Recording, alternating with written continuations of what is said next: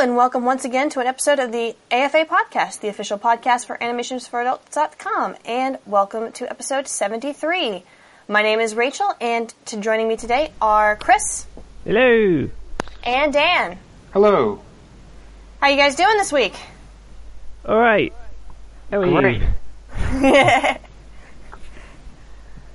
In today's episode, we are going to be taking a look at the 1995 film, uh, anime film, Ghost in the Shell, since its uh, quote unquote live action counterpart has been gaining a bit of a mixed reputation. So we figured that while at this point, I don't believe any of us have had an opportunity to actually see the film, the live action adaptation, as of yet. I Uh, had we are chance, but I, I didn't want to take it. Well, part of the reason that is is because the fact that the original Ghost in the Shell, um, Mamoru Oshii's Ghost in the Shell, is such a well-renowned and beloved film. So we are going to take today's episode to kind of go in more of an in-depth discussion about why this film is so beloved by so many, including you know ourselves included. Um, I will admit I have not had much of an experience with the film, other than like one or two viewings. Um, as far as you know, Chris has explained to me he has seen the film and he's also uh, familiar with the animated series that have spun off as a regard, in, you know, spun off the film. And Dan, you also have a bit more of a history with Ghost in the Shell. Yeah, same thing as Chris. Really, just like love the TV show, like the second movie. I don't think I've seen anything made after the second season of standalone Complex, though.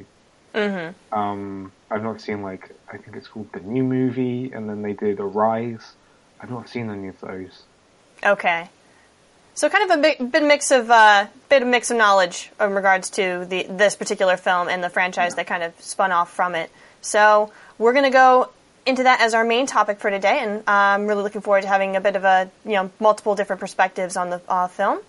But before we get into that, we're going to get into a couple of uh, news stories that have been kind of breaking through the web uh, that are we're really eager to talk about. One, uh, the one we're going to start off with is a bit of a controversial topic in uh, regards to the uh, Academy Awards and uh, how they're planning on. I believe it was as judging the uh, in regards to films and, and particularly animated films. Judging Chris? is definitely the word. Well, we've talked about before how how the um, best animated feature award at the Oscars hasn't, or you know, they haven't always had the best reputation of picking the actual winner that you might pick because it's basically always been a Disney film or a Pixar film more often than not, like nine out of the last ten years or something like that. Um, But we've said the actual nominees have always have actually been much better than that, and we've seen lots of films like um, Song of the Sea, My Life as a Courgette, Boy in the World, M- When Marnie Was There, things like that be nominated that people wouldn't necessarily have heard of otherwise, uh, because they've been nominated by uh, members of the Academy who are animators or involved in animation, and we've always got, oh, isn't that good? The only problem is that Disney always win. I wish they'd sort that out. But the Academy decided they looked at it and they thought, you know what's wrong here is the fact that we keep nominating all these small films and stuff rather than the big, big um, Hollywood CG behemoths and everything. Why aren't we nominating all the DreamWorks and Blue Sky films and everything? Uh, because what they've decided is apparently they thought that the animators had a bit of a bias towards traditional and independent films, and so they kidding? So they are opening the opening the pool of people who can apply to nominate this category to the wider academy in an effort to try and diversify them. It's such it's it's Diver- quote unquote, I know. diversify. commercialize. diversify Yes. by homogenize. It's yeah. It's so Oh. ridiculous that, that they've chosen this category, like this category, to come down on because I mean, no one. Why? Why? The the worst thing you can say is, "Oh, I've never heard of that film, and I'm not going to watch it." That's what, but it's no skin off the teeth of Zootopia for, um, you know, My Life as a Courgette to be nominated.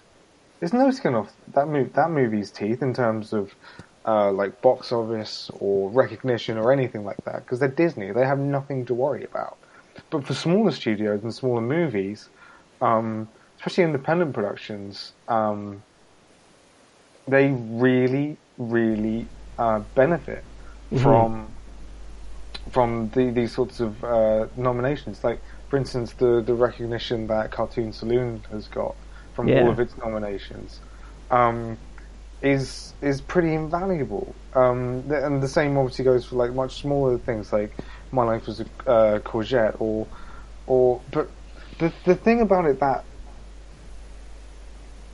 just pisses me off, frankly, is that it's not about appreciating it. It's it's well, it's, it's the Oscars up to their usual bullshit. Frankly, it's I don't know. I don't, I don't know what to say. It's just sad. It's just sad. It, it really comes like you said, like we were saying earlier. It really, I think, it comes down to it's not it's not diversifying. That is that is not the word that is best suited for the situation. It is it's commercializing because they only want it's. It sounds like they just want to have a, a better find a way to better promote or promote even further films that are already doing super successful. They're from bigger studios or you know, like you said, no you know no skin off the teeth. But when you know, and kind of just kind of glossing over these other films just because, oh, we've never heard of these films or this studio. Why would we want to see that over any of these like bigger studios? Like, isn't that why we come to the Oscars to find out? I, Like, I- isn't that yeah. what the whole purpose is? To be celebrating film of all types, regardless of how big they are. I mean, no one says that about the foreign language film Exactly. category. Now, what is it about the the main like best picture category? They don't give it to Hmm. Avengers. No, they give it to you know prestige films. that Yeah. They don't, but animation animation isn't real films, so it doesn't count. I mean, apparently, according to the Academy, But the, the, okay, so so basically, um, the the argument I've seen about this is that the in 2014 um, It's Lego Movie. This is all about Lego movie, the Yeah. the fucking Lego Movie. the, Le- the, I remember this conversation. the the Lego movie was supposedly snubbed. Um, the other movies were better. but all the other movies. Okay, what other movies were there? Were, were um, This is what the other year movies- Song of the Sea was nominated. Song of the Um, Sea with Princess Kaguya. Yep. Um, Um, How to Train Your Dragon 2. yeah, Boxtrolls Yep. and Song of the Sea and Big Hero Six One. Yeah, Baby Big Hero Six wasn't the best one, but But that didn't happen because it was nominated at the Oscars. It, ha- it happened because it was probably the biggest movie, aside from probably How to Train Your Dragon 2 that year, in Mhm. terms of like general um, audiences um, un- uh, uh, encounters with animation, and and it was um, it was just it was like the year that Frozen won. Mm. Um, you- you- you- it's very insightful to read the um, anonymous um, Oscar voter things that Variety, I think, or Hollywood Reporter always put out every year. Um, and some of them were just like, yeah, you know, I think my kid liked Frozen, but I walked out halfway through to take some calls, and I didn't see the rest of the things, and there was some Chinese one, I don't know. Uh, uh, yeah, Frozen, why not? I've seen the most posters for that round. It's it's not Now like that's they- lame. I'm only going to vote for this because it's. Everyone else is saying it's good. Like, Well, no, I'd go say- see the darn film. I'd say it's a trade, right? I- They're they're allowed to change the category, obviously, because they're the Academy and it's their awards and w- w- what- whatever and all the rest of it. But take the category seriously. Mhm. If, Yeah. if, if, if you're going to from now on say, okay, we're not going to have any red turtles or My Life as Zucchini, Zucchinis or um, Boy in the World, all right, fine, all right, we'll enjoy those movies just fine without the Oscars. Um, but actually take them seriously, like watch all the movies and and actually, you know, when Disney puts out a, a film which is not as good as one which you know is is um, is international, then then admit it and take it as seriously as you would, you know, the sound editing uh, uh, category. Mm-hmm. Frankly, which everyone, you know, uh, I don't, I don't really see the problem here, other than just the commercialization of it. It's so it's so just as backwards. It's just oh, I'm so angry. I don't understand where the bias is because if you look at the last, um, the the last few nominees, right?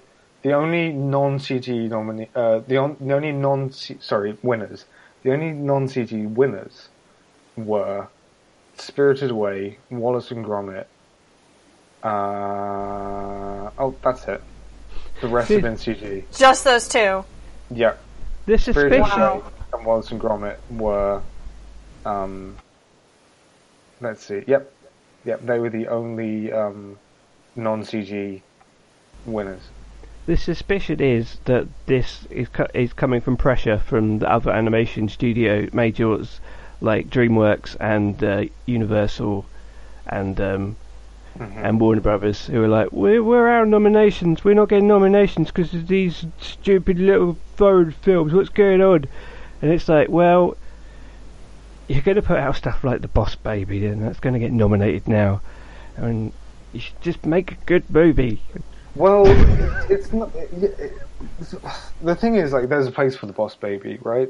There's a place for it next to all the other brilliant um, uh, audience movies that that don't get nominated at the Oscars, like the Fast and the Furious movies. Yeah, like you don't see them. You don't see that in the Oscars. Pre- It's like it, precise- that's that's what it is. It's, it's precisely. So it's fun. It's not it's not pushing art forward. It is just a fun film. so it's safe to say we're a little bit not chuffed to hear this news. No, yeah, as, as you can obviously hear, we're really this is left us. I mean, we've already we've expressed in past episodes that we've had some issues about the way the Oscars um, or the Academy has handled uh, animated films in the past, and this, you know, this news is kind of like the straw that broke the camel's back. I think for It's us. very, it's really disappointing um, from uh, you know behaviour from the academy because in the past few years they've really done a lot for um, independent animation, I think, and Mhm. and for asking audiences to to look outside of um, of US produced CG uh, big family movies to what animation can be. Um, I think a lot of that has, it, you know, you, you can joke about the Oscars and you know say ah, the Academy up to the old nonsense, but the fact is that they are influential, and um, yeah, it's just a shame, and I hope that the, I just hope it doesn't last really, because there there aren't going to be as many nominees. For one, Definitely, it's it's. It's, it's gonna be a much smaller category, and I think once I they, mean, you- hopefully, you- once they realize that, they're like, "Oh, darn it! Well, that was a mistake." But that that could be me just being too much of an optimist. you, t- you yeah, I, you take the average Oscar voter, right, and they'd be hard pressed to name more than four animated movies anyway in a given Mhm. year. So it's just rename the Disney category and you know give up all pretensions. The thing is, though, this year is is the year like when perhaps I was thinking, oh, maybe an independent one could do it because the Hollywood um, mainstream studios thing is so mediocre this year. You know, with with like um, Boss Baby and, and Emoji Movie and Captain Underpants and Despicable Me Three and and Cars. It's like there's only like Coco that looks like it's going to be any good, and it's like. I know they're all going to be nominated now. Uh huh. Well, we'll see. We'll see. We'll see what happens. Who knows? Like, I don't know how the um, the Academy, like, in terms of making these decisions, I don't know if like maybe if like people get, you know, express their distaste with this decision, that maybe they'll rescind it or not. But it's you never know at this in this day and age of what you know people will listen or not listen to. hmm I know one thing's for sure: if this if this uh, decision stands, I will no longer have a reason to watch the Oscars. So it'll be just the Annies for me. Yeah. Go Annie's. yeah. All right. Um, moving along into an uh, to another uh, story about a film that uh, foreign film that is actually doing relatively well for itself. I mean, we've discussed it multiple times. Is uh, Your Name uh, came out in the U.S. I think it was this past weekend, and as far as we've looked at the numbers from its opening weekend, it's done pretty good for itself. Um, I believe the numbers after its first weekend were about 600,000 from uh, uh, just under 300 theaters. And I Uh, think it was like, I think it made about uh, 1.6 million for that opening overall opening weekend. So not too bad, all things considered. But I don't think it's been, it was as, wasn't as big of a boon as it had in other countries that it was released in. No, um, but it isn't as wide as it's been in other countries, and Mm-hmm. cause, and it hasn't got like the name instant name recognition of because Funimation released like the Dragon Ball Z movie Resurrection F, and they made like four million in in the same sort of space of time. But you know that's a Dragon Ball movie, so Yeah, everyone, everyone who's even remotely familiar with anime, you know, Japanese animation knows the name Dragon Ball. So they Um, had that going for them. I mean this has had a lot of positive reviews and everything, but it hasn't got anywhere near the Yeah, it's The still art recognition. house buzz. Yeah. Hmm So it's it's pretty good, really. No, yeah, and um, how long was the uh, limited screening supposed to go till, Chris? Well, I I think that there it's on, ongoing. I think uh, if, if you check check the website and see if it's still screening somewhere near you, but they it, they it, this was just like the opening weekend, so there's still Yeah. still chance for it to make more. Yeah, we'll see how it that shapes up later on. Uh, later on, as we'll keep an eye on the film and see how it does, and uh, see. We'll definitely keep an eye on the film and see how it progresses through the end of its limited run. Um, but speaking of other uh, movies, or the, specifically in the TV realm, uh, interesting news broke out. I think it was this past week. Um, Invader Zim might be returning in a uh, televised, you know, televised only uh, film. Uh, because I, I think it was only a one season series that I forget when it got, because back in the like, early 2000s, I believe. And it got, I think it was taken off the air really only just after that first season, but it's had a very, very loyal, diehard fan base. Uh, you know, ever, you know, ever since it uh, went off the air, and at long last, fans can rejoice because it looks like they're going to be bringing back a majority, at least the main the main two cast members of uh, Invader Zim and GIR, and the original creator is going to be coming back to do this uh, film. Though I think it it was in a more of a limited capacity. I don't think he was actually directing the film. He was just going to be involved. But yeah, they've uh, it's been uh, interesting. I think the rumors uh, surrounding this story or this revival for this uh, film has been very kind of off and on. Like people would inquire about it, and uh, the creator, um, I forget how. I, hopefully, I can pronounce his name. Uh, Jhonen Vasquez, I believe. Forgive me if I butchered that. Um, has been very kind of like dodging these rumors, so, you know, denying, well, pretty much denying them, saying that this is not something that's happening, and then lo and behold, now it's finally been stated. Uh, it's yeah, it is actually happening, and they even have a very short uh, video accompanying this uh, announcement where we hear the voices of both uh, Invader Zim and GIR uh, basically announcing their comeback. And it's if, for people who are from, relatively familiar with the show, you, you'll find it very funny. It is very much the same vein as the humor as the show, and it's uh, it's going to be interesting to see that come back.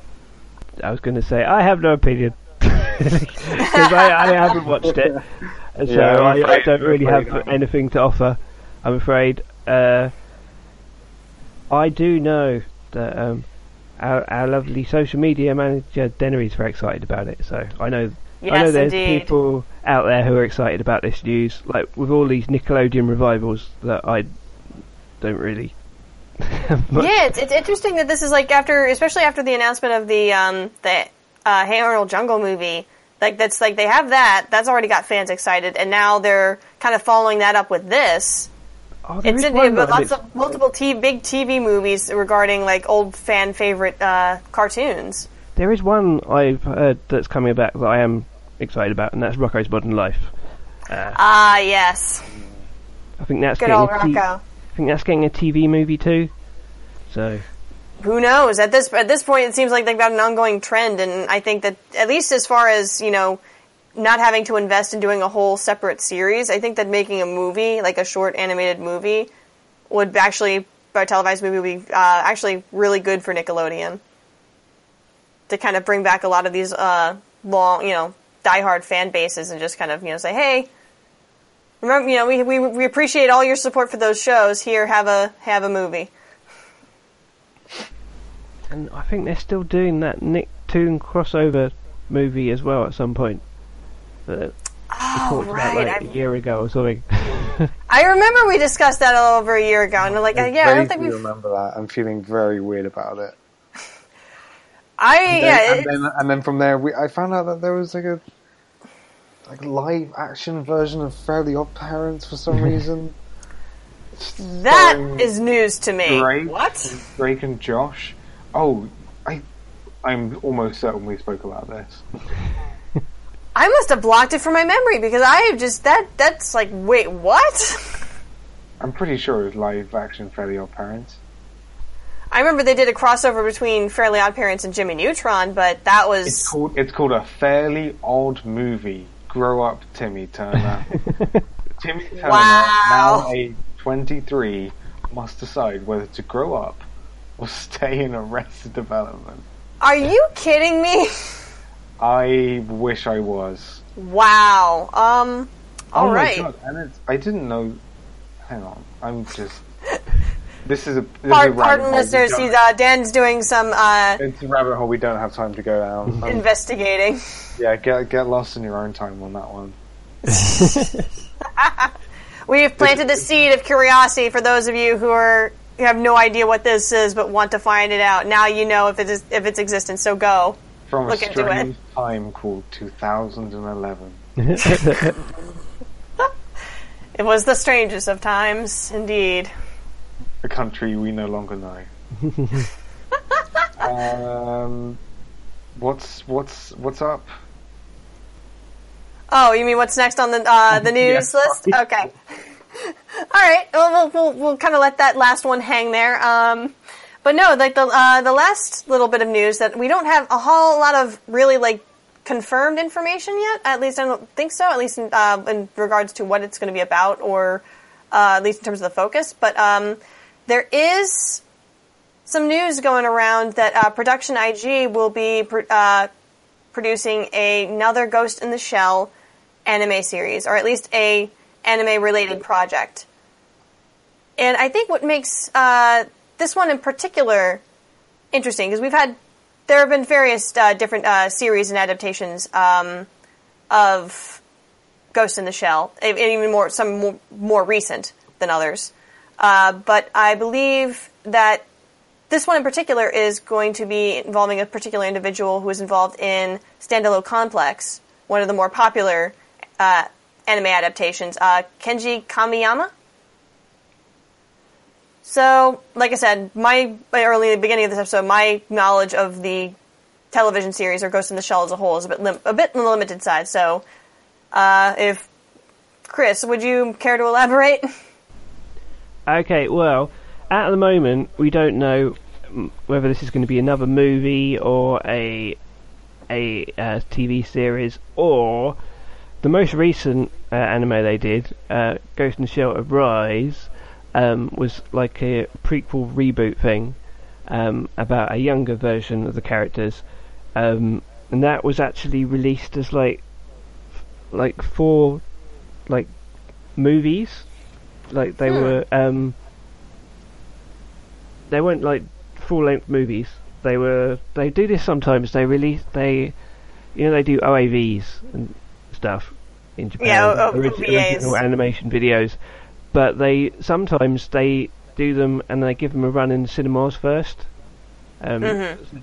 a, a film series but they're like an hour long rather than two hours and they did that with Ghost in the Shell and then they re-edited it into a, a TV series as well.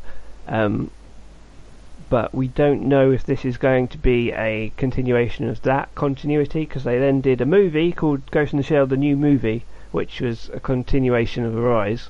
Uh, it's there's yeah we'll get into it, but there's lots of different Ghost in the Shell continuities.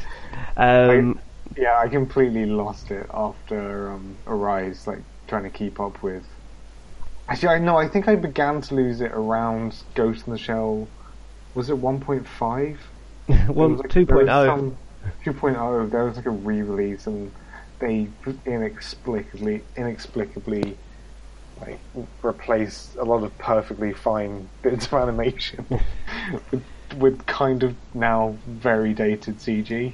I think I might have seen a little bit of that. So we'll we'll obviously we'll get into um, we'll we'll get into that once we get to the main topic. But yeah, that's uh, it's cool to see that we're going to be re- possibly revisiting a. Um, we're still not sure if this which of the two continuities that this uh, particular Three or new project is going to be. what?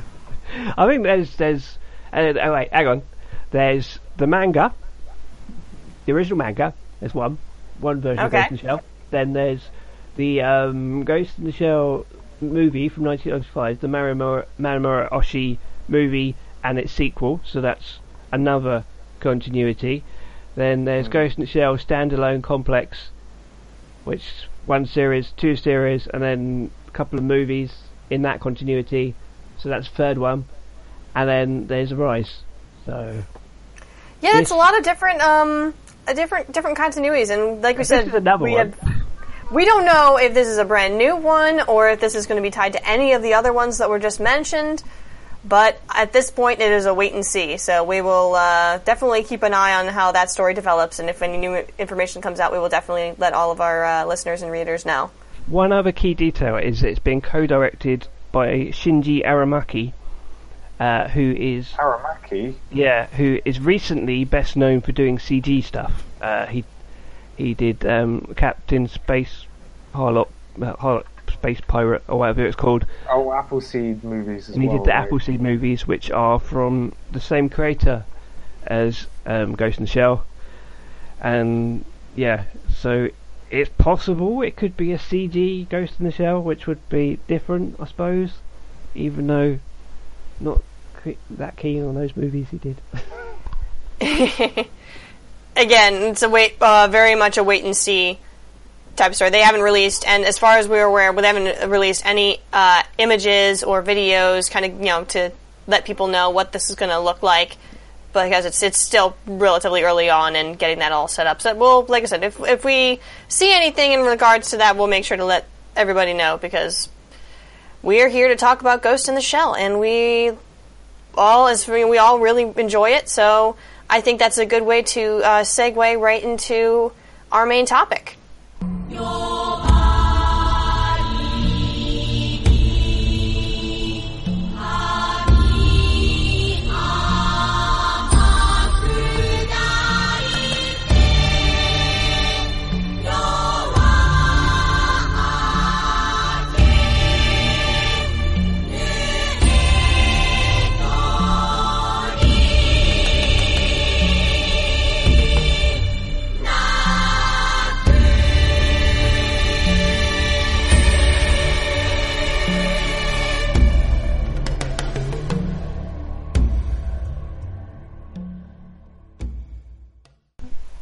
Let's log Cue- on. cue the- cue the- Jack in to the the cyber net. Let's tap into the net, man.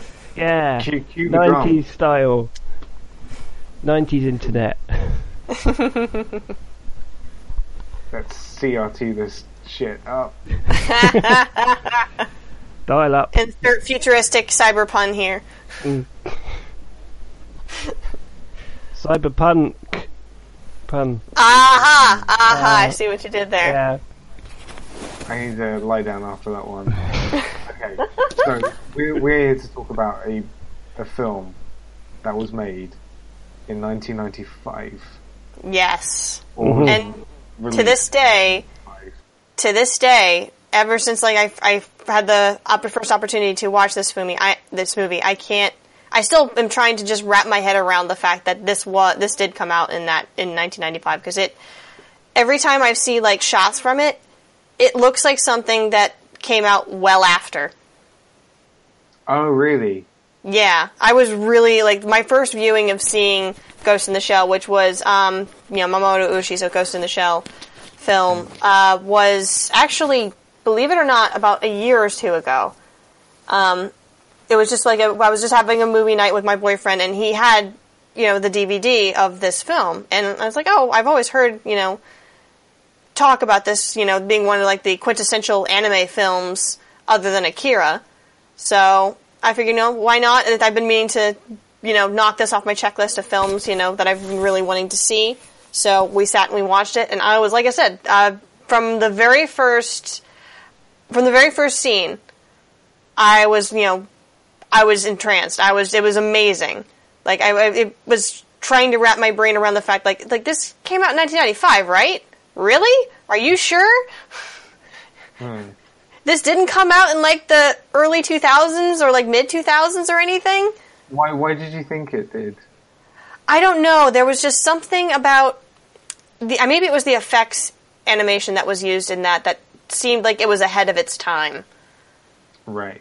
So I mean that that was, that was what really impressed me. It looked like it looked. It's definitely had its own unique sense of style. That was you know obviously um, you saw a lot in uh, kind of like the in the nineties, you know, eighties, nineties of in terms of anime uh, style. But it still had like a life, you know, a life to it, all of its own, and a uniqueness that just really just kind of just it would just d- demanded your attention. I and I enjoyed every second of watching it, even if I didn't exactly follow the plot 100% the first viewing.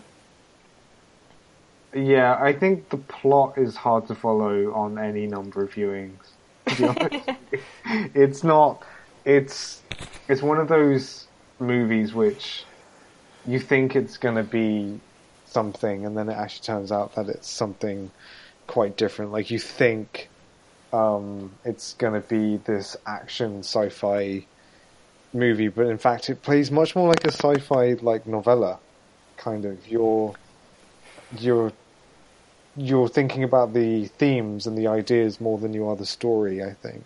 Mm-hmm. Um, Chris, you know about how this came about, this movie, right? Yeah, um, Didn't this have something to do with the success of Akira?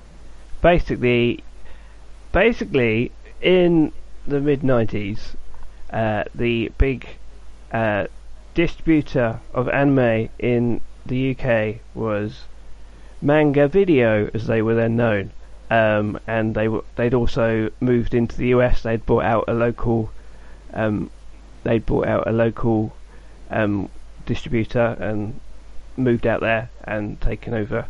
Um, and basically, it was all built on the success of Akira. Um, and everyone saw Akira and was blown away. I was like, "Oh my god, this is like nothing I've ever seen before. This is amazing!"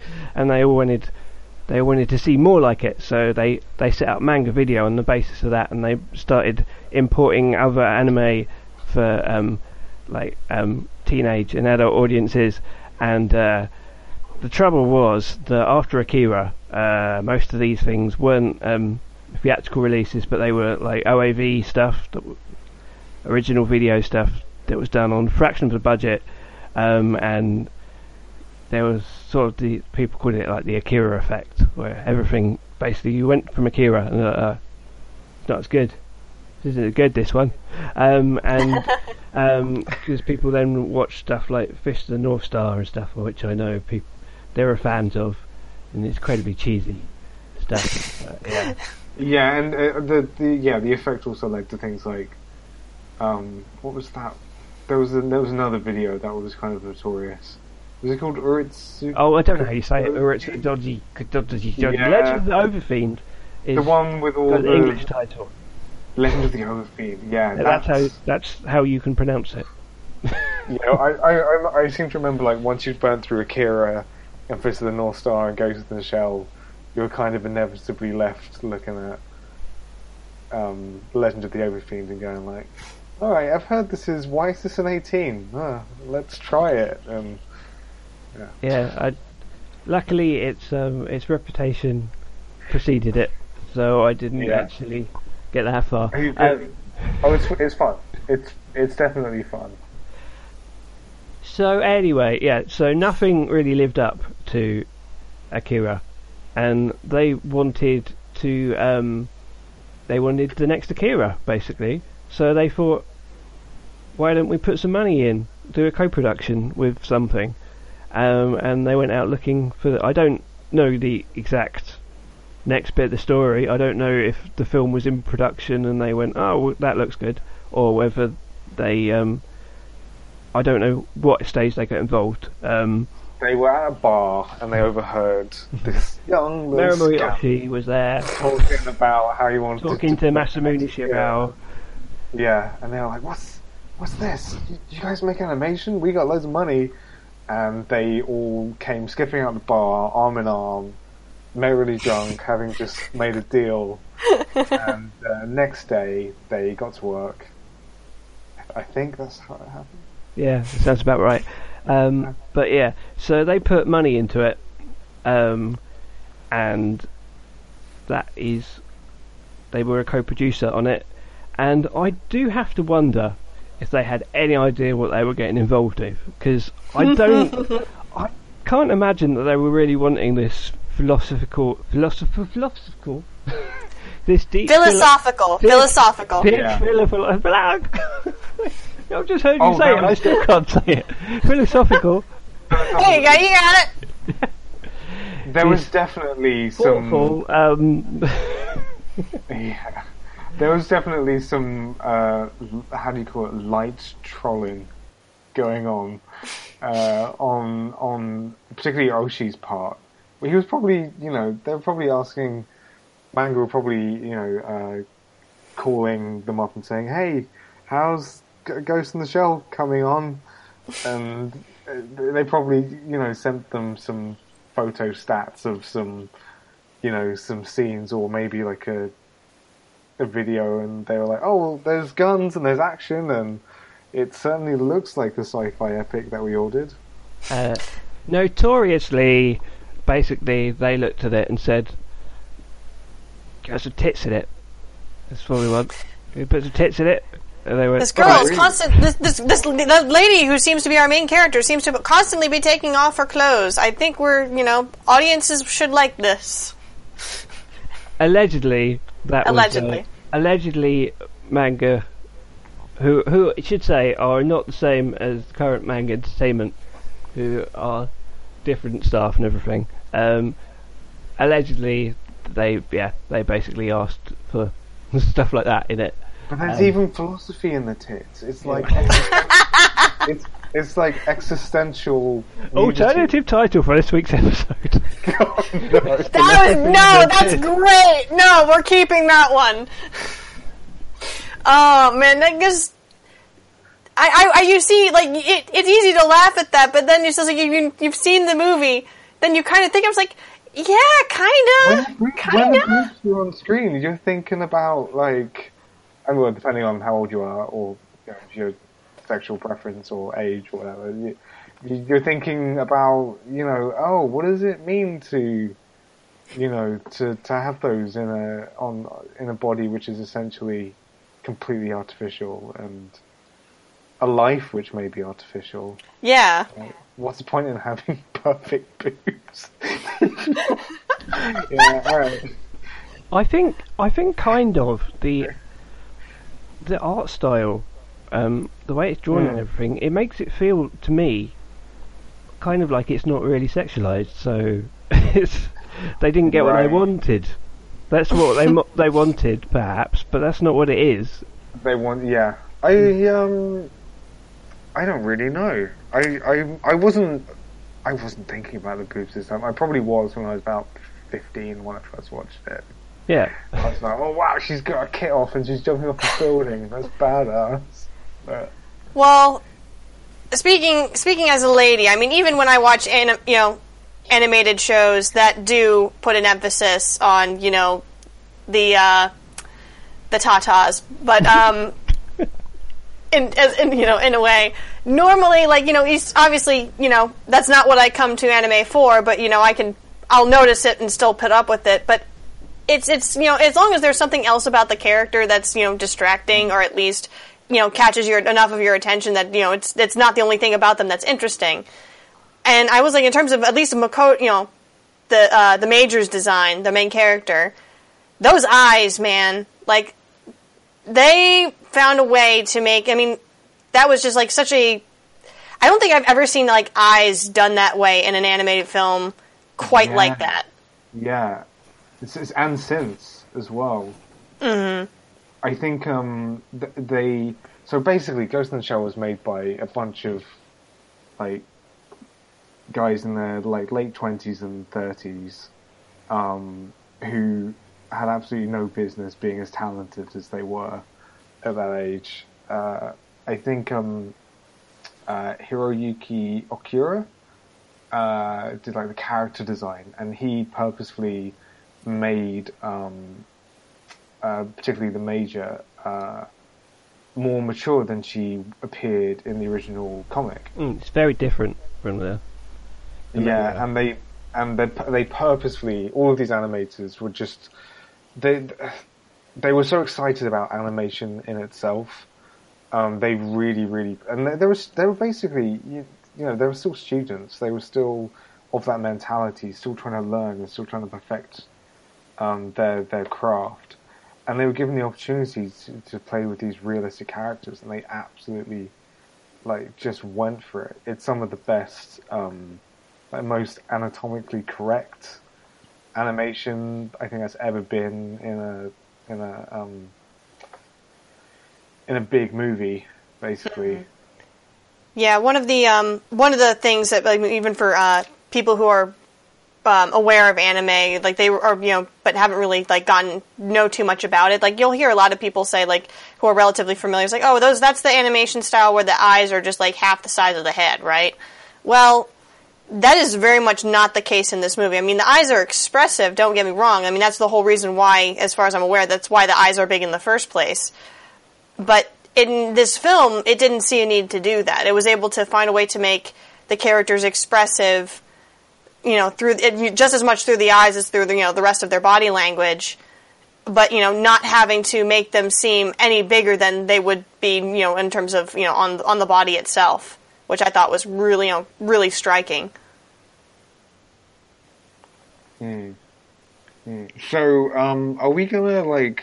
Is it is it worth doing an introduction to this movie? Because for all intents and purposes, there's not much of a story. It's we're it's more like we're we're in a world where uh, technology has advanced to such a level where people have um, cyber enhancements uh, in, in in their bodies and in their minds um, even to to the extent where our main character, um, Kusanagi Makoto, is that her name? Yeah, Makoto Kusanagi, I believe, is her full name. Um, AKA the Major. Aka the Major, is um, at the start we're not too sure who she is or what she is. We know that her body is artificial, but there's a question as to whether her um, her ghost, which is a, a kind of word to describe, I guess, for the, the the soul of a person, um, their their personhood, is we probably Their the mind. humanity, I guess, is If- like if- what's if left of their you- humanity. if you want to get Descartesian about it, it's the pilot in the ship uh, to the mind to the body, um, in in philosophical terms, and it's hard not to get philosophical when you're talking about this movie because essentially it's an art house movie uh, that somehow snuck into what looks like it's uh, a sci-fi action movie. I mean, there are those elements in this movie, definitely, but they are not the focus.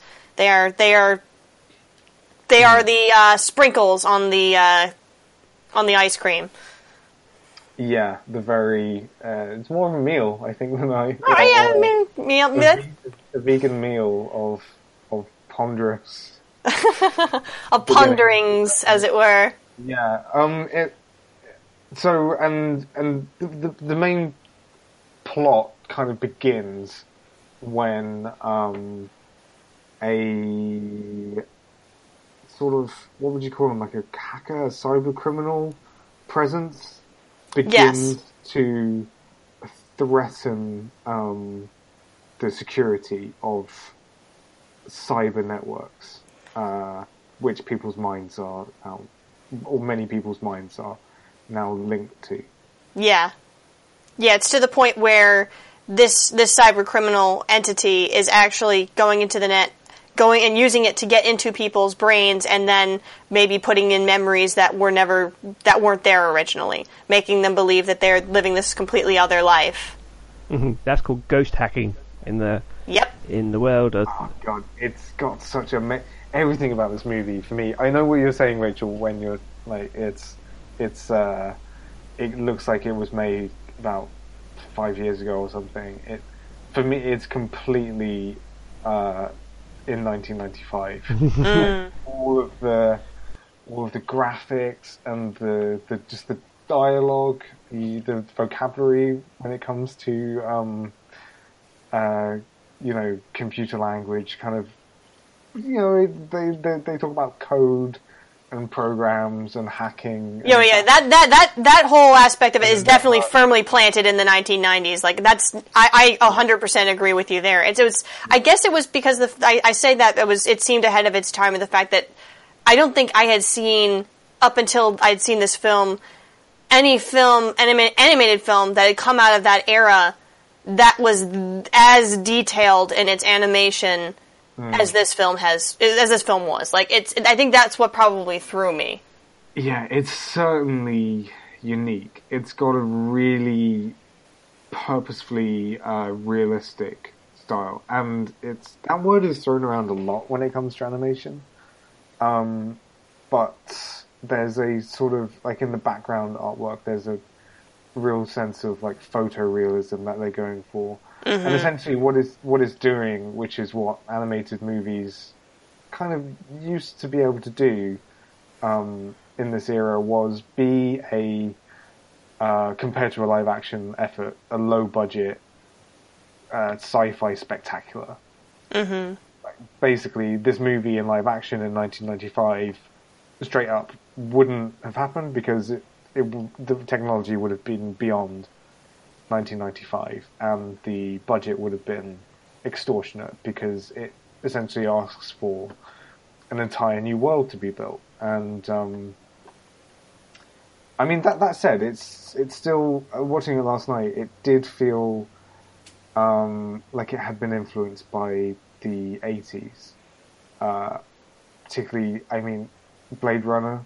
Yeah, definitely. That's when probably normally when I compare this uh, this film to Strangers, like that's like the equivalent, the best equivalent I can give. It's still very much its own entity, separate from Blade Runner. But it, a lot of, in terms of, I guess, the philosophical a part of the philosophical debate is was partially inspired by Blade Runner. I think. Oh, hugely. And Blade. I mean, Blade Runner is the most influential sci-fi movie of the last 30, 40 years. Um, I guess Alien and Star Wars permitting. hmm Uh, so, I mean, it's kind of hard not to make a sci-fi movie in 1995 for it not to be in some way feeling like a Blade Runner. Um, but that said, I think it's it's pretty unique, really, uh, amongst even other movies in the Ghost in the Shell franchise or, or series. Uh, yeah, it's uh, I I don't know. Do you, first up, do you guys like it? oh yeah. I Oh yeah, love very it. much. I am, I am a fan of. Well, I, I love the whole, the whole franchise of Ghost in the Shell. I love all the Mhm. concepts, everything like the ghost hacking and, and stuff like that, and the, when you get into the TV series, the spider tanks and things like that. And I, I basically Yeah. like the whole, the whole trappings of the world, and and I also just, as an experience, the movie. I just remember watching it, you know, as a as an impressionable youth, uh, watching it and like going and really not understanding it, but just like Oh this yeah. is amazing, and you know that hasn't really changed because I yeah, it felt it felt like you were being grown up. Like Yeah. watching it was a decision of like I'm going to be grown up and watch a grown up movie, a grown up animation where you know there is plenty of blood and boobs and talking about sections and the government and Mhm. you know it's uh it's kind of aspirational I guess Mhm. in that sense. yeah, it was, it was one of these things of not really understanding it, but just like but I know it's amazing. it's like, Mm, and it mm. just you know, and um, it's just so it it's it's not there's nothing else quite like it. Just like the the fact that they'll just basically be oh, look here's some of the city and some music, and we're just gonna spend some time going through that and showing with some and shot with some shots of the major And kind of looking re- around on a boat. And here's some amazing animation, and it's all amazing, and it's like okay. What? It's great. Here's the pro- here's here's here's the production process of a one of those cyber bodies we were talking about, and it's like it's this these very long.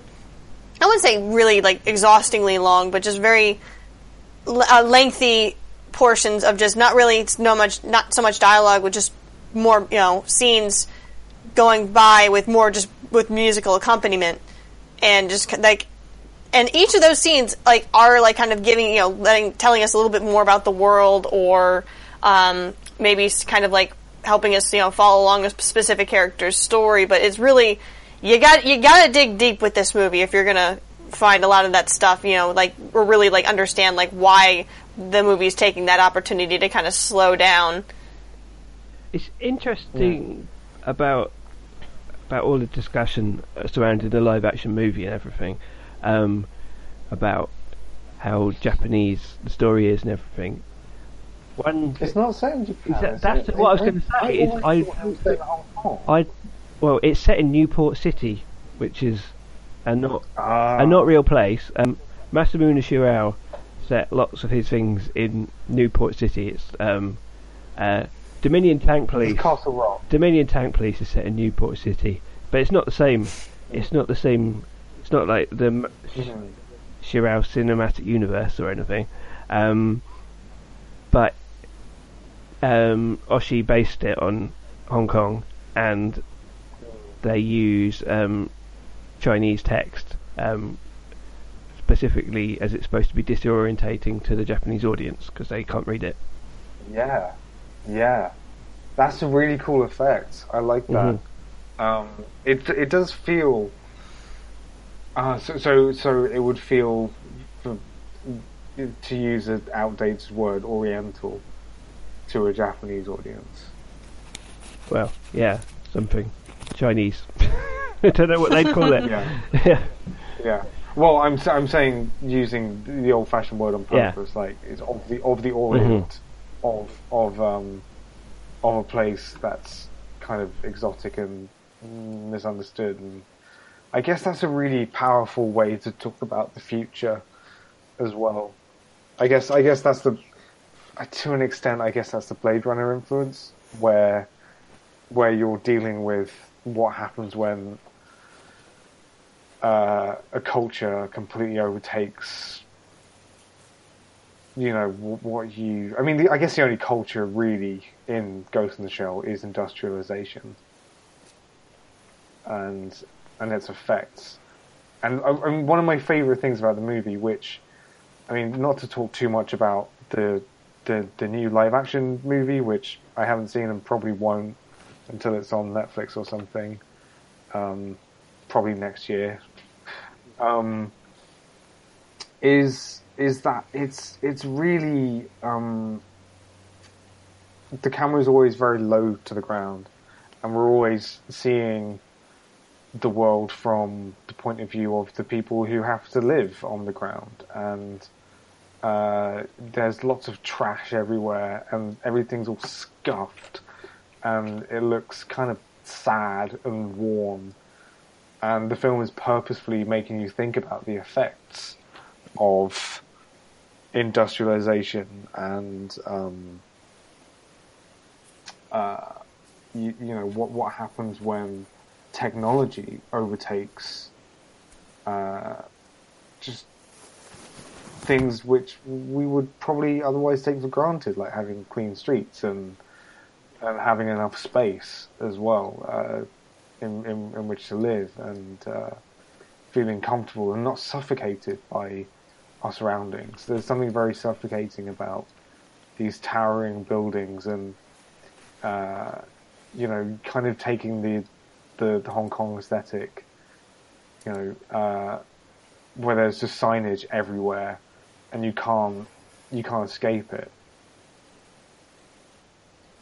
I guess I guess in an environment like that, the only place to go is inward.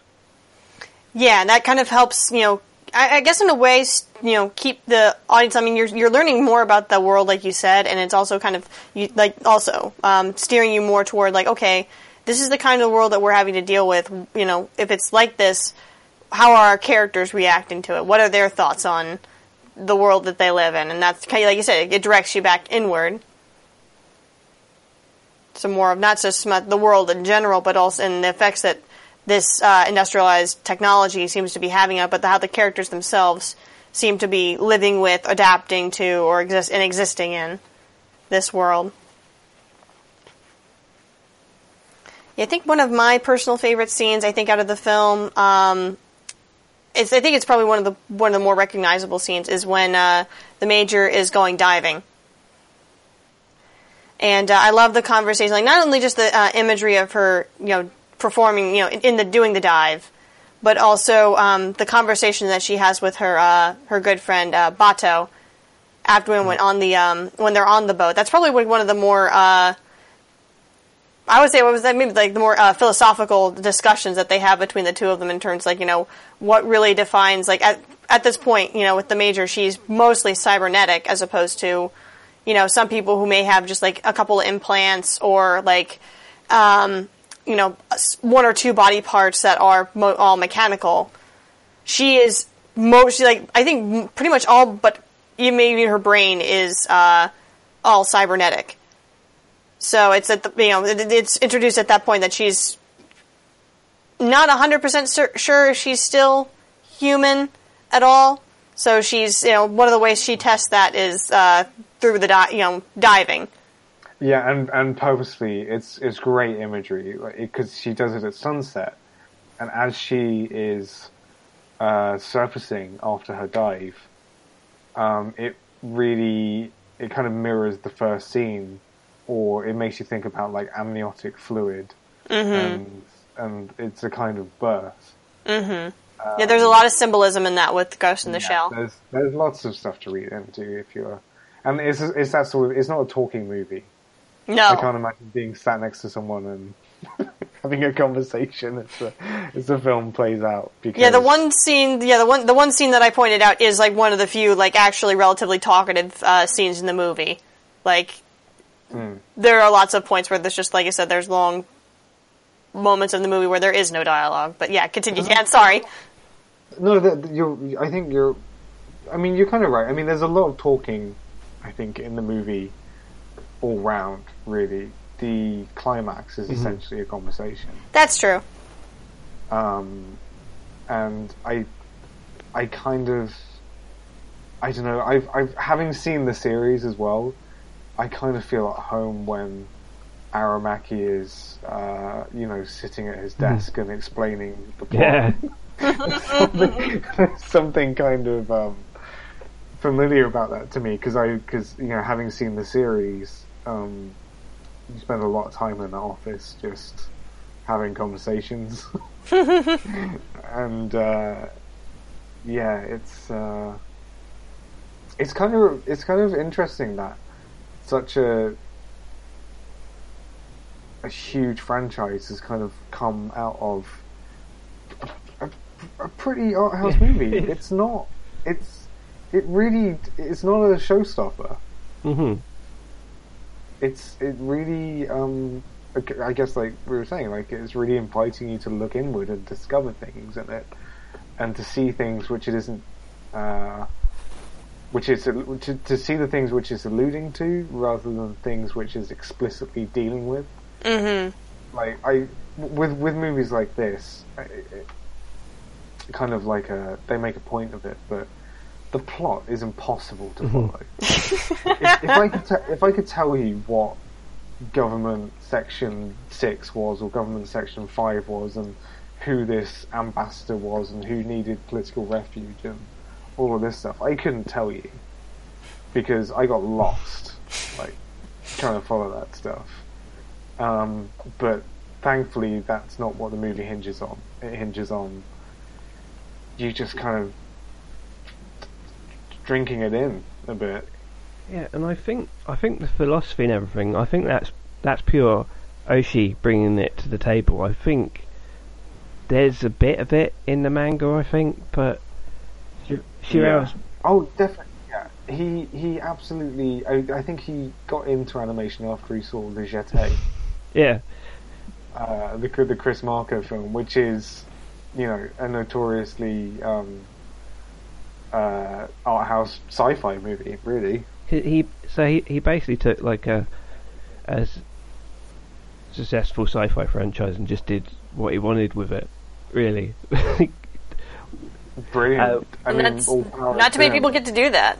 because No. the other the other stuff has got a bit of you know it's it's still got ex- exploring the what it means to be human and and uh, things like that but it's never it's only in um, Ghost in the Shell and Innocence that which is the sequel that it's really Which is great. I love it. I haven't watched that in a long time either I'm I'm temp- It, it really stands up, and it's really, it's impressive how after so long they managed to make a pretty spiritually close to the uh, 1995 movie. that was like was that Um, like 2002 2001 something like that 2002. yeah 2002, yeah. Because it's just, you know, Batou hanging out at home, going to the shop every now and Oh, again Batou. with his, with his, uh, with his um, trusty Basset hound, um, Basset of course. hound. Gotta have the Basset Yeah. Hounds if it's Mamoru Oshii. You got to. Um, so yeah, so it's it's it's kind of weird that it's such a staple of of um, like a begin like a starter Yeah. kit for anime lovers because it's it's it's not a uh, it's not a general audience's movie really. I, th- I kind of think a lot of people just watch it and sort of go remember the action sequences and the and the Oh, yeah. diving and the boobs. I and, certainly and, did. I certainly did. And then and then sort of forget all the rest of it. And yeah, uh, Well, I mean, the action scenes are impressive. yeah, I mean, they they're that, yeah. they're amazing and and also like technically going just going back to like the animation side of it they really really pushed for realism to the extent they did. they stopped like they they weren't watching movies to see how gunfights worked they went to the the um the production crew went to Guam to practice firearm training Holy could- mackerel! so they could understand what firearms feel like, and they studied, you know, the different effects that bullets have when they hit glass and when they hit stone. And uh, you know, for instance, they said uh, the production crew said, "Oh, you know, usually when you hit stone, um, you'd, you'd imagine if bullets were firing at uh, at stone, there would be sparks flying. But we researched it, and it turns out they don't. Uh, they just sort of make these like sort of pockets of you know these indentations and um, they really push for realism but the amazing thing i think is that um, because it is an animated film uh, you get a level of control that you don't get with live action so the atmosphere is is um, is particular and uh, you're only ever seeing exactly what Oshii wants you to see. He wants you to see, um, in one moment, you know, uh, uh, what life is like in the skyscrapers or in a posh restaurant, and then the next he wants you to see that from another perspective where you know everything has been shuttered up and there's a layer of fog or mist over everything and um, it, it has that that level of control that animation allows for. Yeah, being able to go from one spot to the next and kind of give you a for a, a wider view or wider scope of the world that you're now inhabiting while you're watching this movie. Yeah, and and and there are like images like you, there's a in in in that um, famous scene that happens almost exactly halfway through. It's kind of like an interval um, where uh, you're floating along the river. Mm-hmm. There are just loads of. It's almost like a documentary uh, within the movie, uh, showing you what what the world is like and uh, that amazing Kenji Kawai score. there, there's imagery like you know, there's a, there's a building under construction that's just bamboo uh, um, uh, scaffolding, and it's a really striking image. And uh, yeah, it's kind of just constantly offering you little little morsels to chew on, and then it just sort of lets you sit there and chew on them and lets you take your time, and it takes its time. Uh, but I mean, it's actually quite punchy. It's like Yeah, 90 it's not minutes. long at all. it's when it's under Yeah. 90 minutes. It's like 82 minutes or something, Really? I believe. Yeah. So uh, yeah, so at the same time, it also plays like a like like I said, like a science science fiction short story. It's got that kind of 82 um, minutes. feel to it. It's funny because sometimes people say that's a long film. And I can, I can kind of. Compared to what to the movies now, uh, no, that is not very long. No. I wonder if the average shot length actually is is maybe the longest that there's ever been in animation. Um, average shot lengths being the across the across the film, the average amount of time a shot lasts before there is a cut. Um, I remember reading uh, an article about average shot lengths, and even like a movie such as Raiders of the Lost Ark, um, a live action movie, has a, on average, a longer shot length than a movie like Totoro. So when you look, when you look at, for instance, like Totoro next to, this is an aside, like, I don't know. Um, but when you look at Totoro next to Raiders of the Lost Ark, on the face of it, you probably think, well, Raiders of the Lost Ark is an action movie, so the average shot length is probably uh, um, shorter than that of, say, Totoro, which is like a kind of gently paced family movie. But no, even in it's it's it's something about animation lends itself to um, quicker shots. I think. Hmm.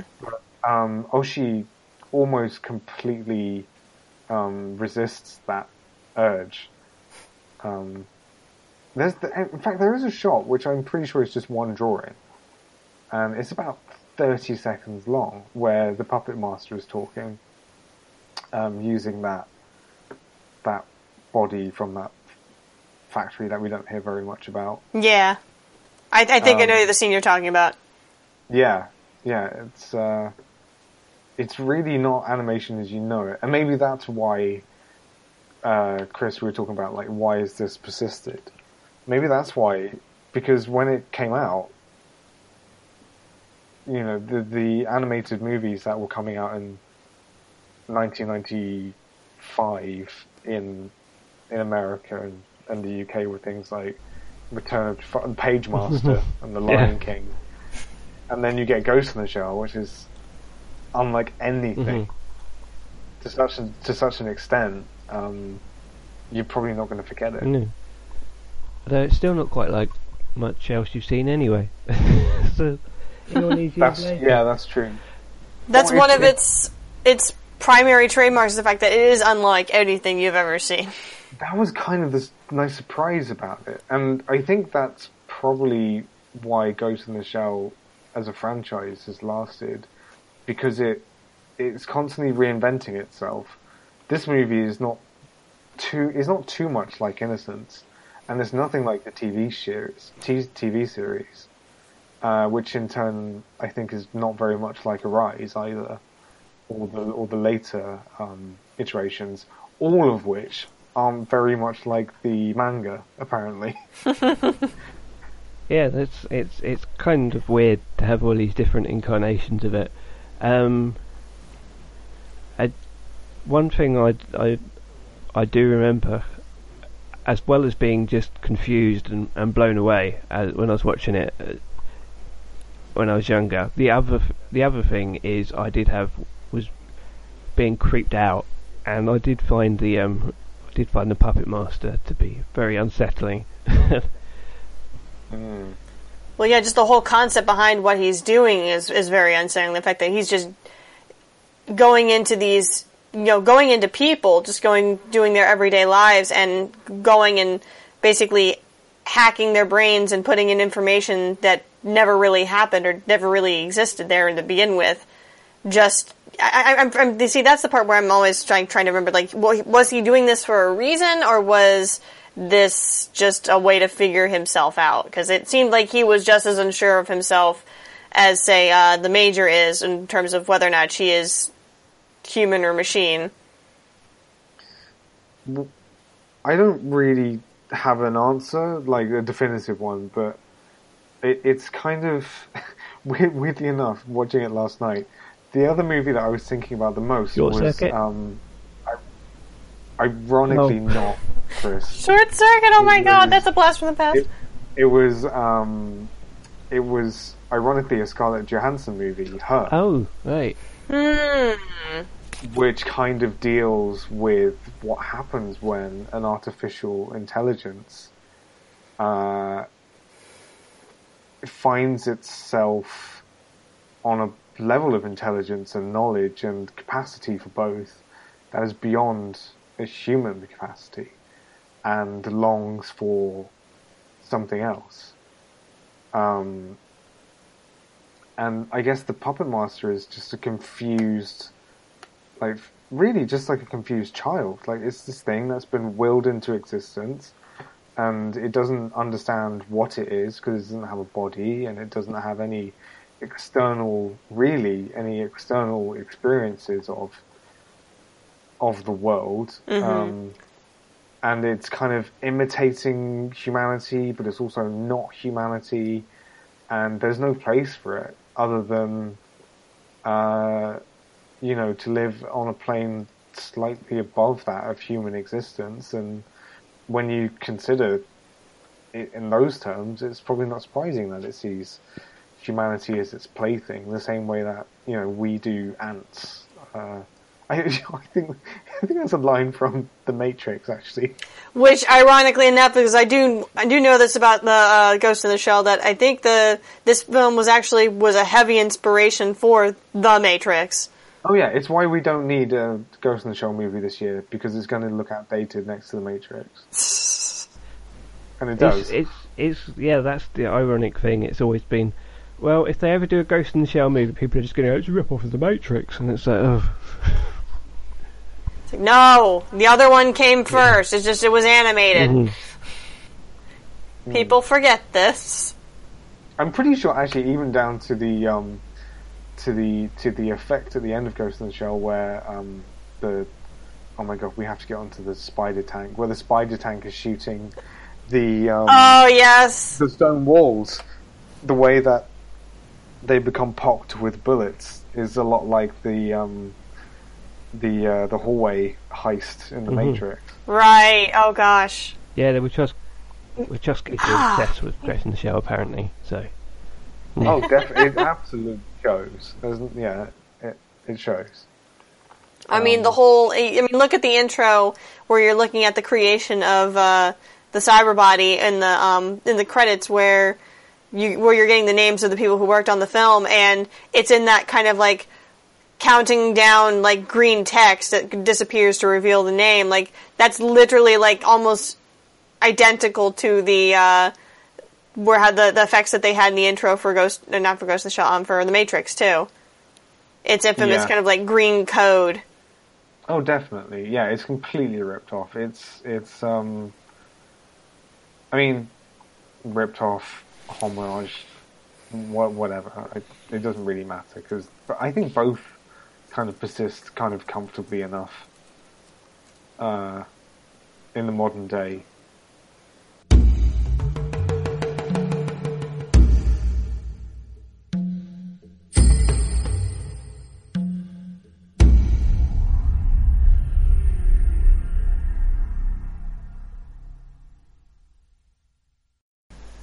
Ah, it's Spider Tank. We're going to talk about Spider Tank.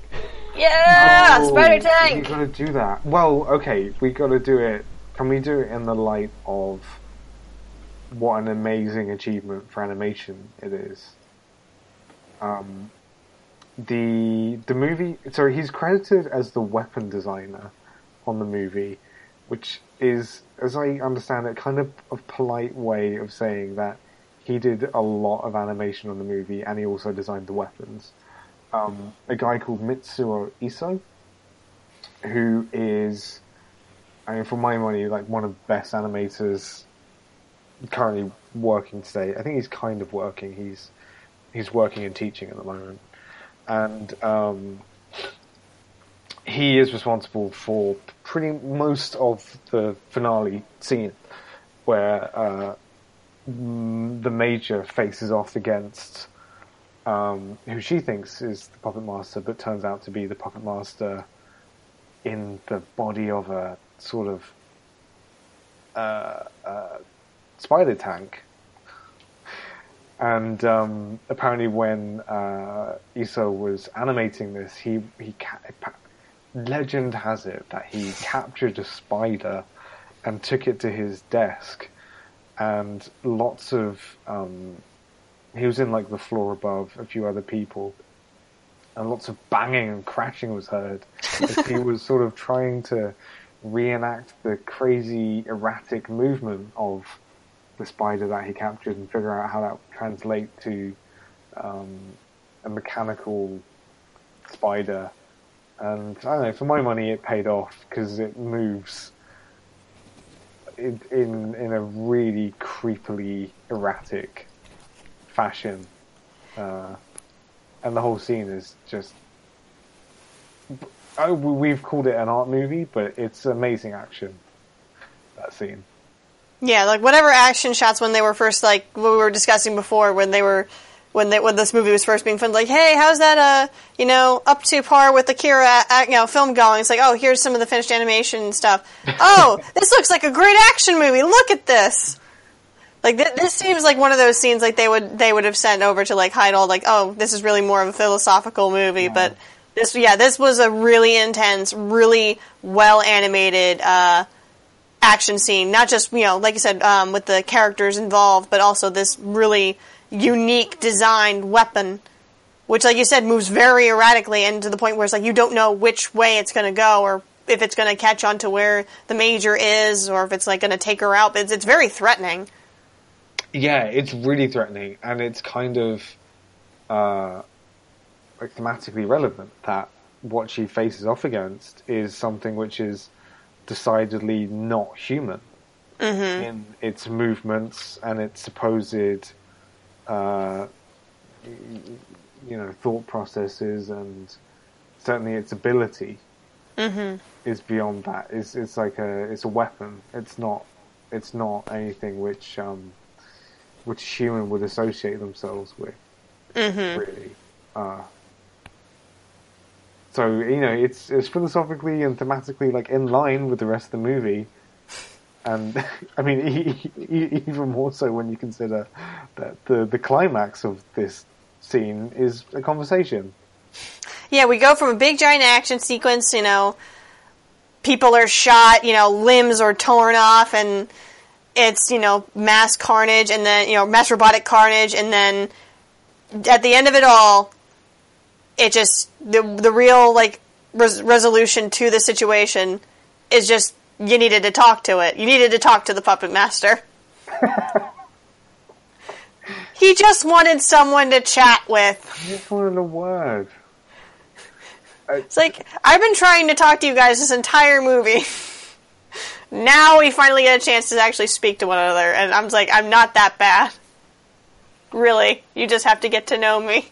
but but there's still um, the film is playing on another level at that point where usually in an action movie when your hero you know seems to have her limbs torn and you know uh, uh, rendered like a, a floppy corpse essentially you know a limbless corpse on the ground you're like you're feeling a different way about that hero. You're feeling, oh no, they're dead, they're gone forever. But in this movie, there's a strange feeling of, you know, does this matter to her? Do, is this a what, what, when I was watching? No, it's like night- she's even with as damaged as you know as you know with all the you know injuries she's sustained. No, she's still going. It's like just hook me up to just hook me up to the puppet master. We need to talk. just bung me in the toaster for a bit, or the,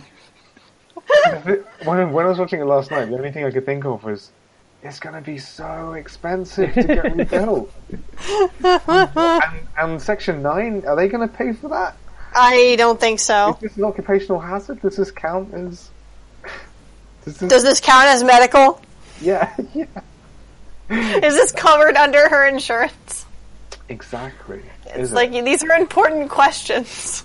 The of this movie. Inward thinking that the movie uh, makes you makes you do leads you leads you to think these things. Uh, but, but there's a sorry, Chris. But one of the cool things about the story, about the film, is the lack of backstory. There's no Yes. no need Yeah. to explain uh, who- w- Major's backstory or whatever, which is, I think, something I realised early on with the live action movie. I was like, oh, they're gonna have to, they're gonna try and explain. Oh, what's the story behind the major? Oh, what's the story? And I'm like, no, that's not the point. We point. don't You need understand it. That's not the point.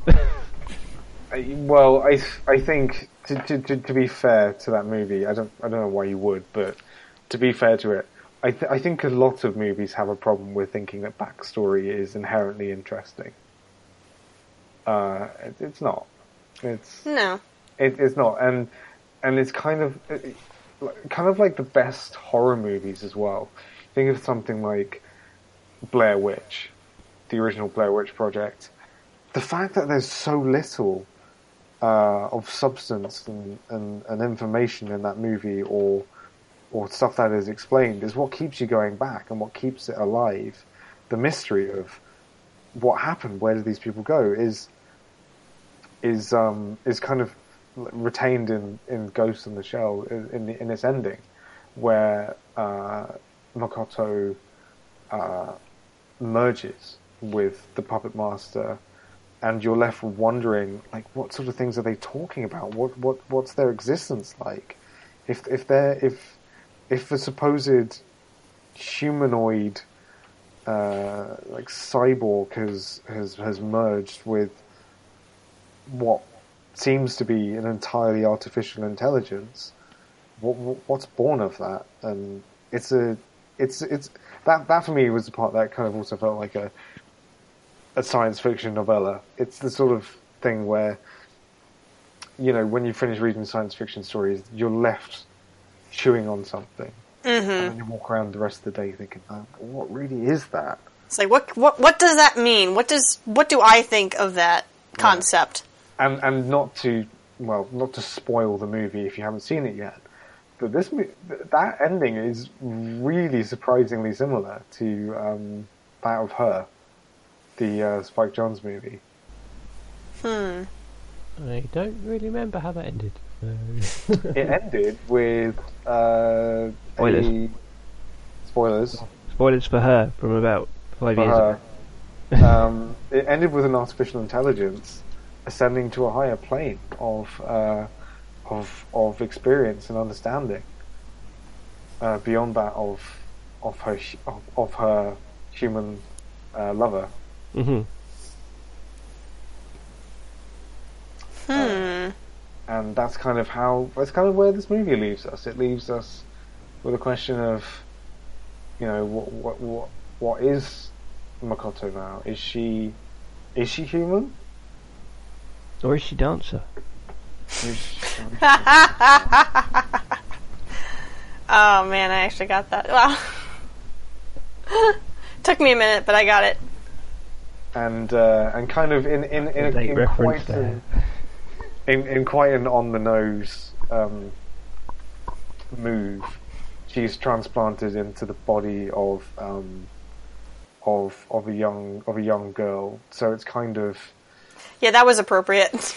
well, it's it's kind of asking you the question, um, you know, to, to what extent is she innocent? To what extent is she um, getting like a childhood that she never got? Sort of. That's kind of how I read it, at least.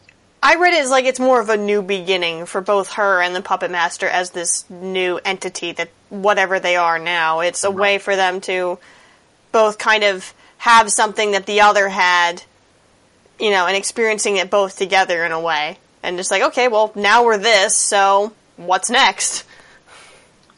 Yeah, yeah, and it kind of it it it ought to be alarming that the protagonist is essentially merged with uh, with that of the the so the, that the protagonist and the villain have sort of merged, but that's kind of where the film leaves it.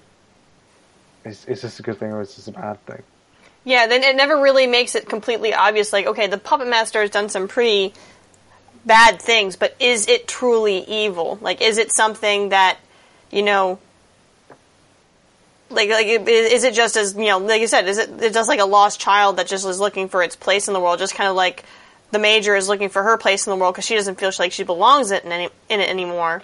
Yeah, and and also I, I guess I, I I certainly thought like if something would something of a higher intelligence have pity for humankind. Mm-hmm. Uh, yeah, it's uh, it's a dark little movie, really.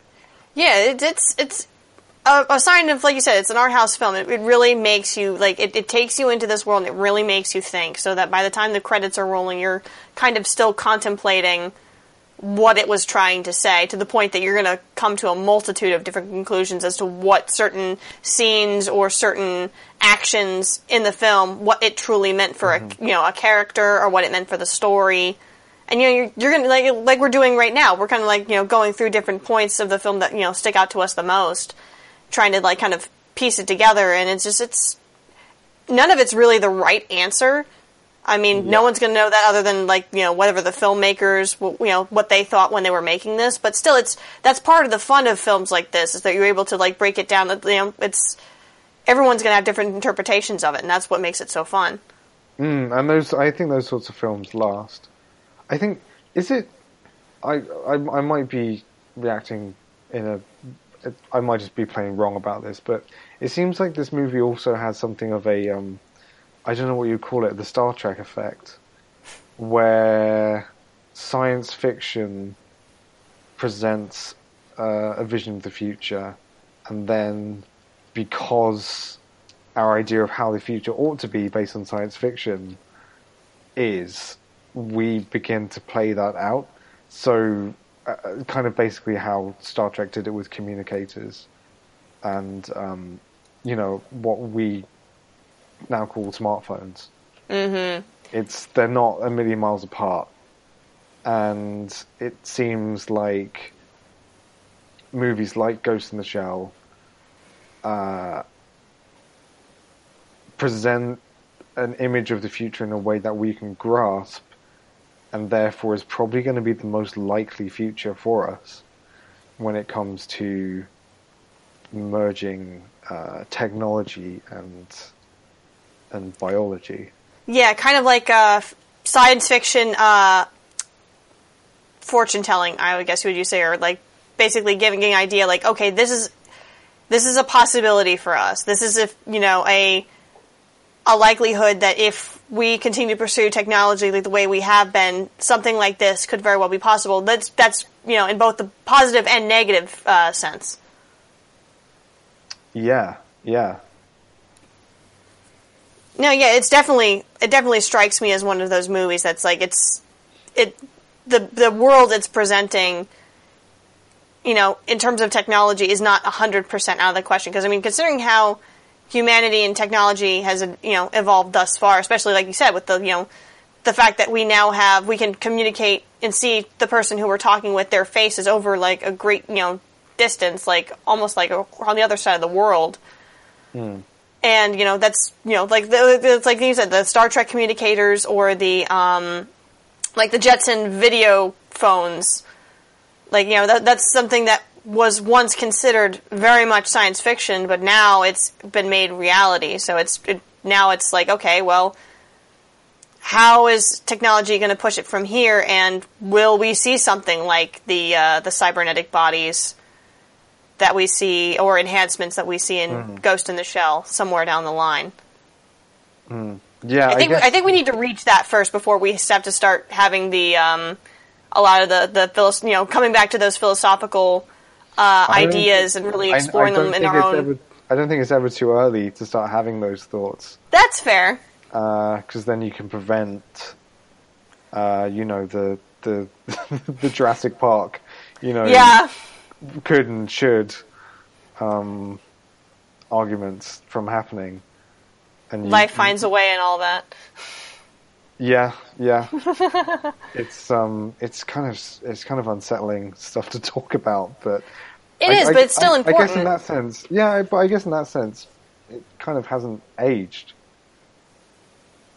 It's kind of presenting a future which we haven't quite reached yet. Um, Mm-hmm. Just within reach, but not quite yet. I think it's, it's at least with the way Yeah. that the the world that they presented to us. Like a, one of the like remember we were talking earlier about one of those the scenes where we were seeing a lot of the different like the the grunginess of this like futuristic world. Um, you know, it's like certain aspects like we relate to imagery like that because you know there are those you know despite all the enhancements that we still have today, there is still a lot of areas of like different cities, like really high tech cities that are still very grungy and you know not as well, pristine. It's, it's a it's a direct result. I think Mm-hmm. you can't um, uh, you you can't um, you know I, I've I've I've been to cities in Asia where there are slums right like literally right round the corner from a giant skyscraper with um, designer boutiques on the on on the ground floor. Mm-hmm. Uh, it's it, it, it, it it's happening. So the movie is commenting on the world that we're living in, but I think it's it's it's kind of it's kind of like a cautionary tale, I suppose. yeah, Uh, but it's yeah. I mean, there there.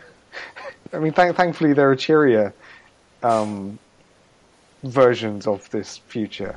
Standalone complex Mhm. is kind of the world that you want to live in, the one where you've got all the fun of the fair and not not too much of the of the the slummy hell. Where Uh, the spider tanks are adorable.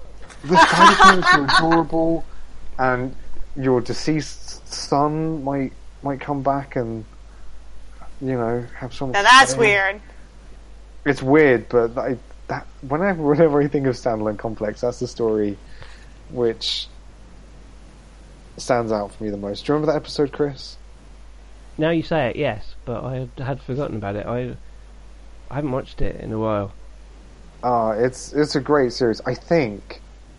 I mean, kind of moving away from the movie now. I I, I think I prefer the series to the. Oh, movie. it's my it is my favorite. I I love Ghost in the Shell as a whole, the franchise. yeah. And I do love the movie, but my favorite incarnation is Standalone Complex. I, All right. I think that's actually quite a popular opinion, quite a common opinion. Yeah, It's- it- because it it's good. enterta- It's more entertaining. Oh, yeah. to be honest. So- It's more, it's more entertaining, and you also get like you get just as much bang for your buck when it comes to uh, thoughtful, philosophical stories. and it's got an amazing soundtrack by Yoko Kanno. Yes, it does. Uh, that's actually like I have yet to really fully seen see standalone complex. I know that's after seeing this movie. That's something I very much want to do. But um, I actually heard the soundtrack long before I actually uh, I, I you know had the chance to see uh, standalone complex because I love Yoko Kanno's work. So I actually heard the soundtrack well before you know seeing the show and. Uh, just by listening to the soundtrack, I'm just like, oh man, this sounds great. I want to go. I need to go see this as soon as possible. I need to stop putting it off. It's a really satisfying series, and it's and it's really, um, I, I think, pretty smart in how it. Um, I remember it was structured. It had standalone stories and Yeah. complex episodes, Yes. which is which is Interesting. which is an idea which I think you might start to see come around as more and more um, like TV shows are released uh, like in batches, like for binge watching. Um, I think you might start to see that. I wouldn't be surprised if you start to see that trend come back, where um, a show's format can withstand standalone stories and serialized ones as well. All right. I, gue- I guess the only thing I can think of that actually does something similar is Doctor Who. hmm Oh yeah. Hmm. Um, but yeah, the series is is amazingly satisfying watching. I guess it. The, the, I guess obviously because it's a TV show, it doesn't quite have the production values of of the um, of the movie, but it does a It damn good. good, job, and It it, does look good. I mean, for it's it's top end TV production. hmm It's Production I.G. They're just Yeah, they are a quality operation. Um, I mean, Arise is very good looking as well. Uh, Mm. It's not the best incarnation. it's I, I missed Arise. I, I don't know why it didn't appeal to me because 'cause some of the original animators who worked on the first movie were back on that. a lot of people just didn't like it based on the designs and stuff, like a, a younger major and things like that. And everyone's younger, and it's like it starts off before she's part of Section Nine. It's like a, a reboot. Oh, really? Yeah, Oh, that's weird. Well, part of the appeal with with the major is the fact that she is, you know, like, c- compared certainly to a lot of other anime characters, a, a mature woman, someone who who is, um, yeah, I guess you know, d- dealing with what mature people deal with, which is like, who am I and what does that mean to uh, compared with like, how I live and all these philosophical questions, which I guess are much better suited to maturer Mhm. characters. I mean it, it's still entertaining, and actually it's got more sort of more of a sort of detective um, show feel to it, really. That's cool. Oh, you mean Arise? Yeah, Okay. Well, I guess some parts of standalone complex do. It's Mhm. for all- it's it's basically a p- police procedural, yeah. but sci-fi kinda. Well, they sort of ramp up that in the rise. Um, Oh, it's so good, and I forgot. Like it has the, the Tachikoma yeah. shorts and Tachikoma all all the way peppered through it. And I- Tachikoma. I'm trying to think. What, what is They're the that? spider. They're, They're- spider they're- That's what the but, They're that's the what the spiders spider. are called. Okay, I just I did not know this. but they have AI, and They, and they're adorable. yeah, I'm s- I'm in, I'm really curious now, like even more so than I already was. Like, okay, how can you make that spider tank cute? How? Oh, th- uh, they How? they they have a um, they have a short uh, Tachikoma Days attached to the end of most episodes, where the Tachikoma um, kind of explain the philosophical themes that are running through episodes. Really? Yeah, they kind of play them out in miniature. Huh. It's it's it's a it's a really kick-ass TV show, which is kind of why I'm so pumped for its kind of return. Mm-hmm. I will have to. I, I hopefully before that comes out, I will have the opportunity to uh, sit down and watch standalone complex, so then I can get back to you guys about my reaction to it because it's. Oh yeah, it's definitely due a re- rewatch for me. I need. I I still have. I haven't. I've never actually finished up season second gig. Chris, I know it's crazy. me too. Yeah. No. Yeah. Oh. Yeah, me too. Yeah, I uh, was- for some reason, Individual Eleven didn't have quite the hook as Laughing Man for me. No. Yeah. I, Those I are think- great names, by the way. Yeah, they're the um, stories of the, and they're also the names of. There's like movie edits of both of them as well. Those storylines, Laughing Man and Oh. Individual Oh, really? Eleven. Yeah, Oh, I haven't checked those out. and there is also a standalone complex movie as well. Hmm.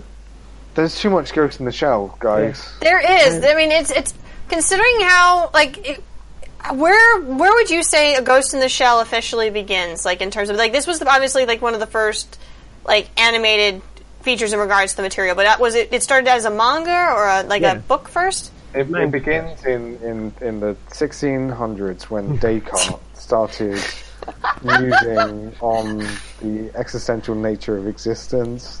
Or it started in the Okay. 80s with the manga. All right, that's fair. Probably Um, 80s, yeah. but yeah, it's like I mean, obviously the manga existed first, but I think with the, this movie, like, I don't think that if this movie hadn't existed, it probably wouldn't have gotten like the like the the boon from like of popularity that it would Yeah, that yeah. would have result wouldn't have resulted in the these follow up series. But it's it's cool. It's good when something you know when popularity has you know given to something gives it an opportunity to grow even further, and it has grown, and has, it has given it a lot of staying power over the years, and that's you know for more gen- generations to get into it and learn from its you know its story and its messages, or read into and make their own interpretations of it. So that's really really fortunate to have happened to this series. There was a PlayStation game as well. I don't know if it was PlayStation 2 or It was PlayStation. the original PlayStation. Wait a with minute. the Spider Um, Tank. I do I, do- vaguely I remember playing that. game. I, I I remember also there was a um there was an opening that was really nicely animated. hmm Is that, is that right? Yes. I feel like I've I feel like I might have played this game, but I'm also afraid I might be getting it confused with something else that was relatively inspired by Ghost in the Shell. Oh, are you thinking by any chance? Are you thinking of that game that when when you got a PS2 and you headed to uh, game or electronic boutique or wherever you get your games from? Um, there was like one game that was pre-owned, and for some reason there were like thirty copies of it, and it was called Oni. oh, That's the one. That's the one I'm getting that? confused with. I thought, yeah, I thought you might be because I think I think I bought that because it looked a little bit like what I thought Ghost in the Shell was, and it was like The the, only game that tricked you into thinking it was Ghost in the Shell and it was the game wasn't. that tricked you into thinking that it was half decent. Um, disappointing Worth- game. No, that yeah. Worth believe it. me, I have seen. I myself and mostly my brother, because he was the one who was really big into uh, Ghost in the Shell when it was out, and um, he he got this for the exact reason. I was watching him, and he was telling me all about it, and like, I don't think this is Ghost in the Shell. And he's like, oh my god, what a blast from the past! But I think it was the only game that, uh, like, when I went to uh, to buy a game after having actually finally gotten a PS2, it was the only one I could afford. Because it was about eight quid, like pre-owned. yeah, it was a relatively inexpensive game to rent, but the, the reason for that is the fact that it was very poorly designed. But at the very least, it had a certain aesthetic to it that was reminding was reminiscent of something that was much better. Yeah. 四条，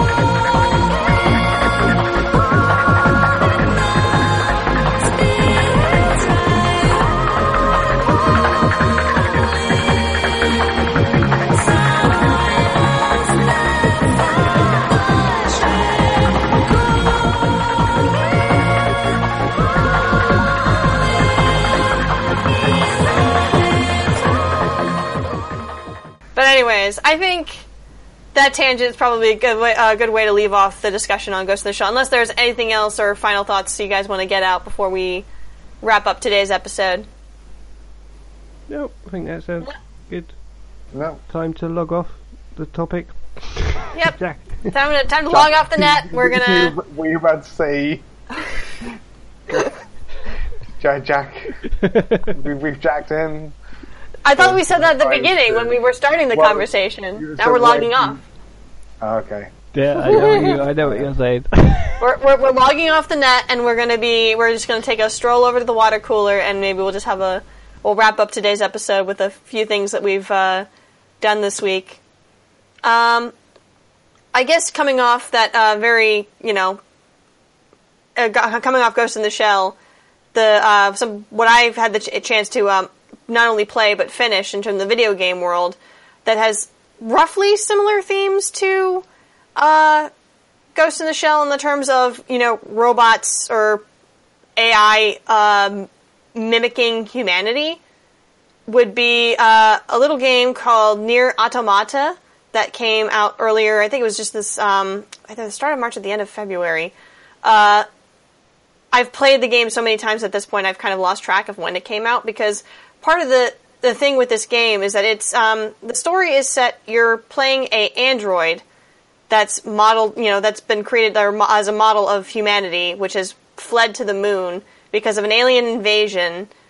Um, they sent their own machines to try and fight the humanity's uh, androids, and basically Earth has become a battleground. And you're playing as one of these androids and her partner, and as you you know explore this conflict and seeing you know basically you know getting into the underbelly of like okay why what's really going on? This is what we are told is going on. What is really going on?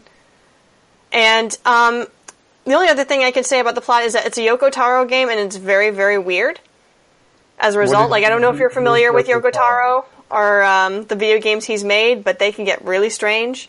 Mm. I'm not familiar with his games, actually.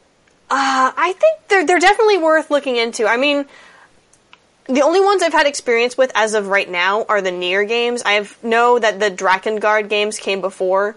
Oh, hang on. Is Yoko Taro, is he the guy who wears, like, the sort of Frank Sidebottom yeah, he, he's he always comes into like press conferences or you know ever like public appearance. He always has something over his face. He never will show his face. Okay. Yeah, most the, the mask he, you normally see him wearing nowadays is he's wearing a, a mask that's shaped after uh, one of the faces of a character, one of the characters from the NieR games, uh, by the name of Emil. And it's like right. this really like kind of like skeleton, almost skeleton looking face. But um, I, it's it's as far as um, in regards to NieR, since those are the only two uh, Yoko Taro games that I've ever experienced playing.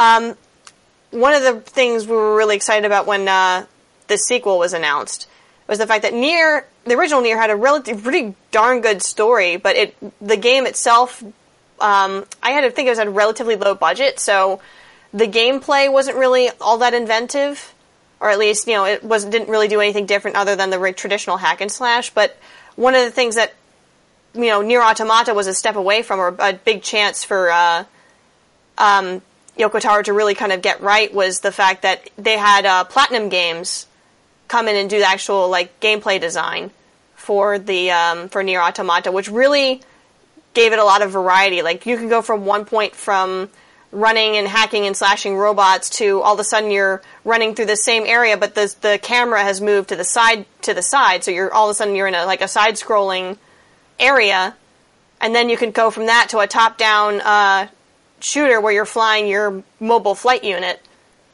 and it just keeps kind of going back and forth to a multiple uh, different like gameplay styles, so it's always varied and keeps you guessing as to what it's going to switch to next, depending on the situation but it's, it's, it's there's a lot of cre- creativity in not just the storytelling and the um, the animation's pretty good too. There's a lot of uh, it's it's a dystopian future, you know, where you're seeing Earth as it was, you know, after this, these alien robots came down and basically tore everything up.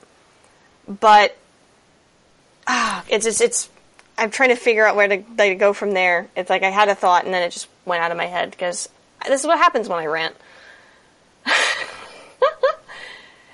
it keeps you guessing. I guess that's one of the things. Like not just the visually, it keeps you guessing in the storytelling sense. It also keeps you guessing in just in terms of how you play the game. It's like it's.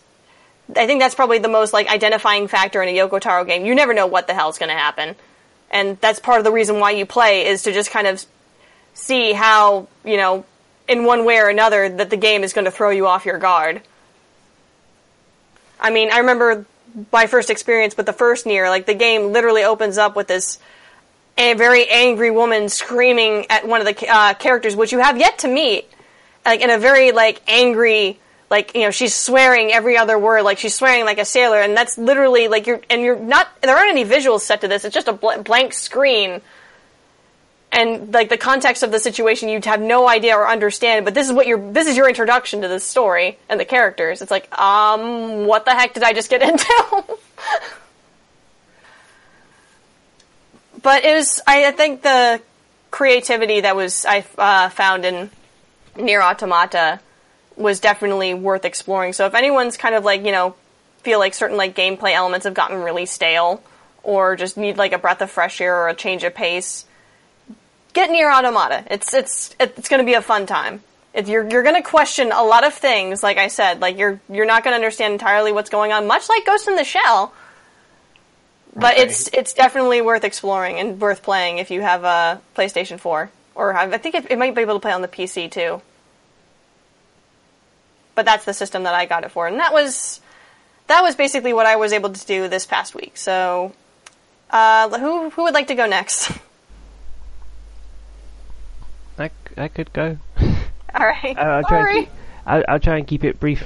Um, I I did have a rewatch of my well, I watched for the second time, first time on Blu-ray, uh, Moana this past week. Um, Yeah. I love this movie, as you already know. It's so pretty, and I love the characters and the music, and it's also and it's such a ah makes me so happy. Um, that's that's all I have to say about that. Um, and I also watched a film called Seoul Station, uh, which is an interesting film because it is uh, a companion piece to a live-action movie uh, called Train to Busan, um, Hmm. which is a South Korean zombie movie that came out last year. Um, and it's at, Oh yeah, I want to watch that very much.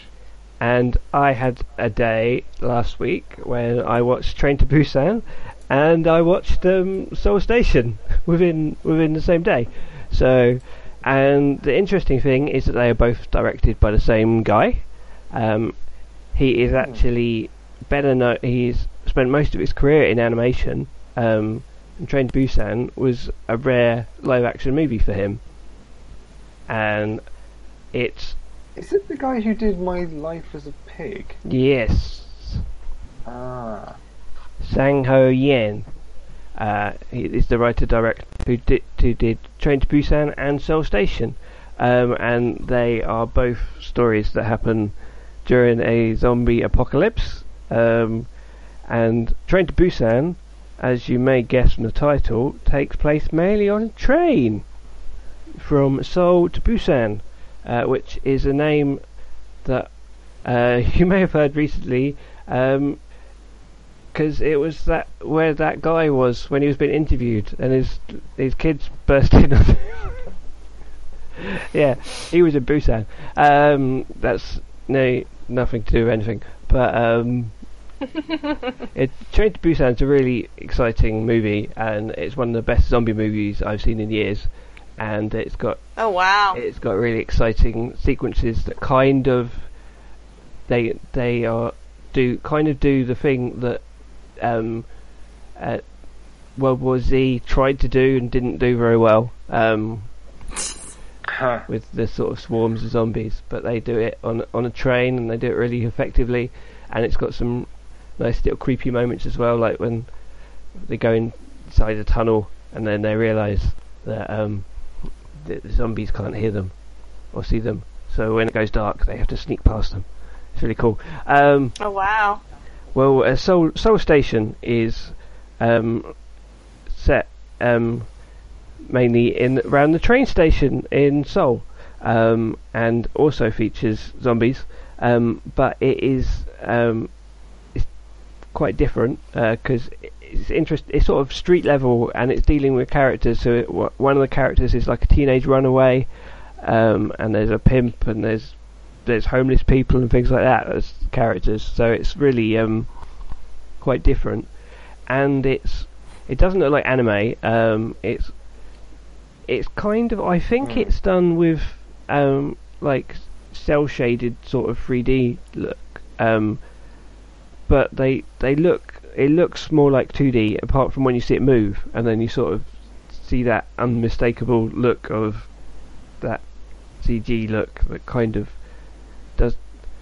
Some people can't get over it, and it it kind of uh, looks a bit jerky in places, but it looks pretty good for the most part. I thought, and the zombies, um, that actually worked for the zombies. The sort of jerkiness of the animation, um, and yeah, it's it's a proper adult animation, um, and it's got some interesting um, like commentary. I think social commentary about Korean society and stuff that you don't really necessarily understand because you're not Korean, but it's like, oh, I can see he's trying to say something. And uh, there are zombies, and there's some, there's like a cool central character, and there's a really awesome ending, and uh, it's just interesting to wa- like watch two films done by the same bloke, but so one's animated one and would one. you recommend watching first? Uh, I don't know. It's it's weird weird to answer really because um, this was sold as a prequel to Train to Busan, and it came out second. But I think he was sort of working on them concurrently, so it doesn't really matter to be honest. Uh, Okay. It's really, it's really amazing that a companion piece is like a full Yeah, I know. movie. Because usually when this sort of thing happens, it's like a half-hour special that they find some excuse to release on Mhm. DVD.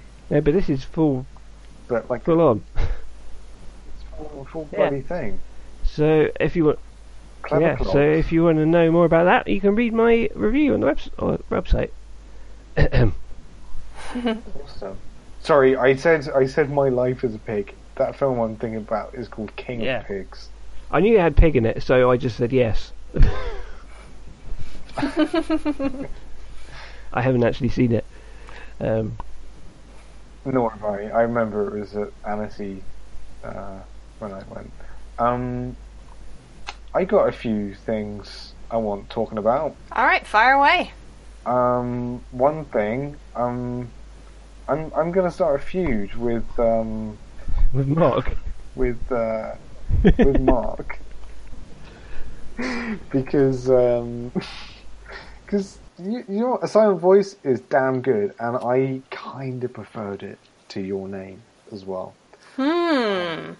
I really enjoyed a silent voice. It was a really surprising, um, entertaining, well-made movie about teenagers, and um, I thought it had some really nice observations and um, really satisfying, surprising turns and conclusion. And I cried. I cried more than your name because I didn't cry once in your name. And um, yeah, I, I really enjoyed a silent voice. So and that had like a really limited UK release. I think it was it was played the, the cinema I saw it in. It was like a one night only thing. Um, but I'm glad I went for that one night because it was it was brilliant. And um, I subsequently found out that it's directed by um, uh, Naoko Yamada, uh, who's who's a uh, an animator, an animation director who who started at uh, Kyoto Animation, and she directed uh, K-On! and the K-On! movie. Uh, so I was probably already on some level uh, uh, uh, predisposed to, to like her stuff because I I used to enjoy watching K-On!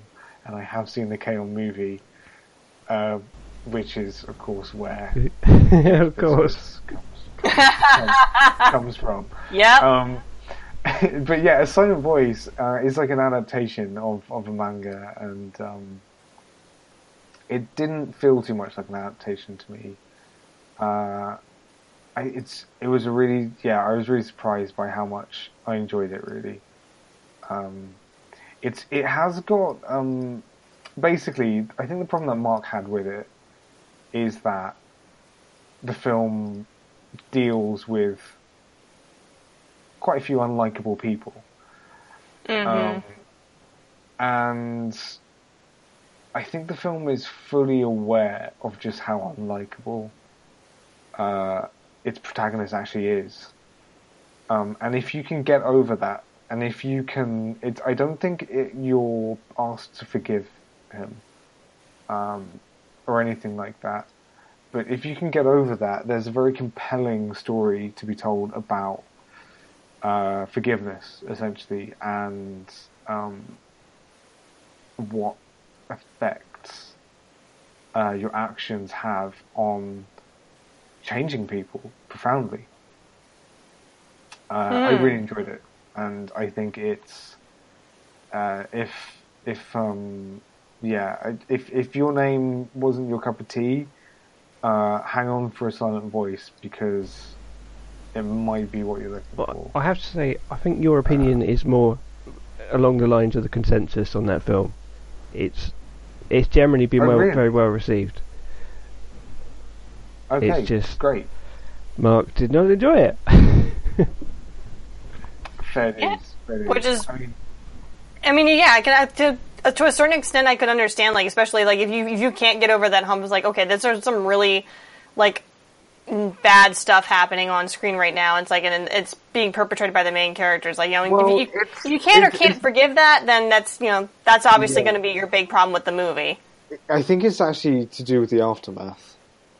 It's it's not so much the the actions themselves, which would be uh, quote unquote like triggering. It's more uh, the very. I, I guess essentially, sometimes films have to deal with the way things really are, rather than the way you think things ought to play out in a just society. And the truth is, we don't actually live in a just world. So sometimes a film's job of just simply reflecting uh, awful situations back at you um, can be quite a powerful um, experience. And uh, I quite like challenges like that as a as a viewer, essentially. Um, you don't have to like the characters, but you, I think you're allowed to find them compelling. Yeah, and I, and I certainly did. And um, I think another thing that, that Mark mentioned was that it was slightly too anime for its own good. Um, that that is to say, I mean, it's all you know. It deals in cliches. It's got uh, cherry blossom all over its poster, and it's um, uh, you know about an exchange student and no, no, no, not exchange student, a new girl, and um, it's it's it's certainly um, I don't know what the word is. It feels pop, right? hmm yeah, It feels like, but it feels like a film for its target audience, which is which is teenagers, and I don't think there's anything wrong with a with a movie um, being a bit pop, really. When when that's its audience, so yeah, I really enjoyed the Silent Voice. And Cool. Really recommend it. Um, All right. I don't know where it's headed next. I think it's got a release in the US Yeah. in the summer. nice. I think I might I might try and take a look and see if I'm Yeah. if, which which camp I fall in.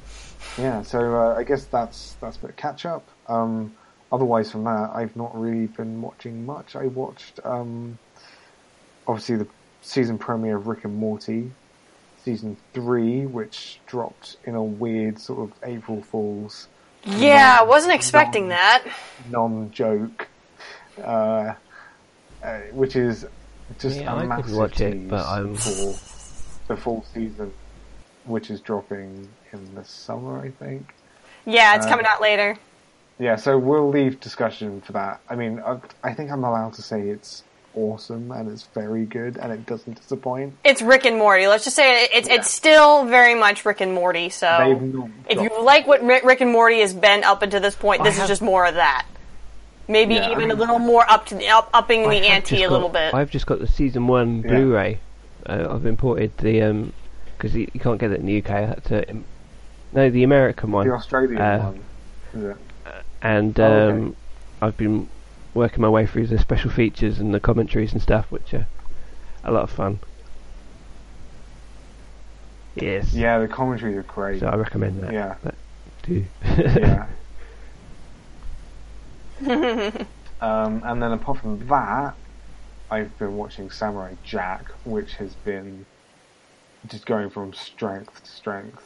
Um, I think almost kind of like Rick and Morty. Like they probably, um, which is also an Adult Swim show.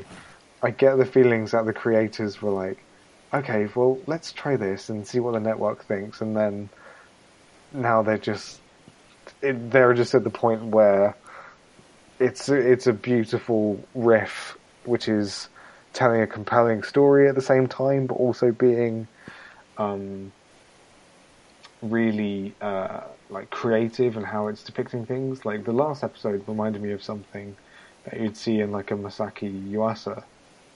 oh yeah, Um, and yeah, I'm really enjoying Samurai Jack. I think that's that's really exciting, um, especially since like it's all being storyboarded and written by and directed by Genndy Tartakovsky. So it's it's um it's like the purest but most natural sort of.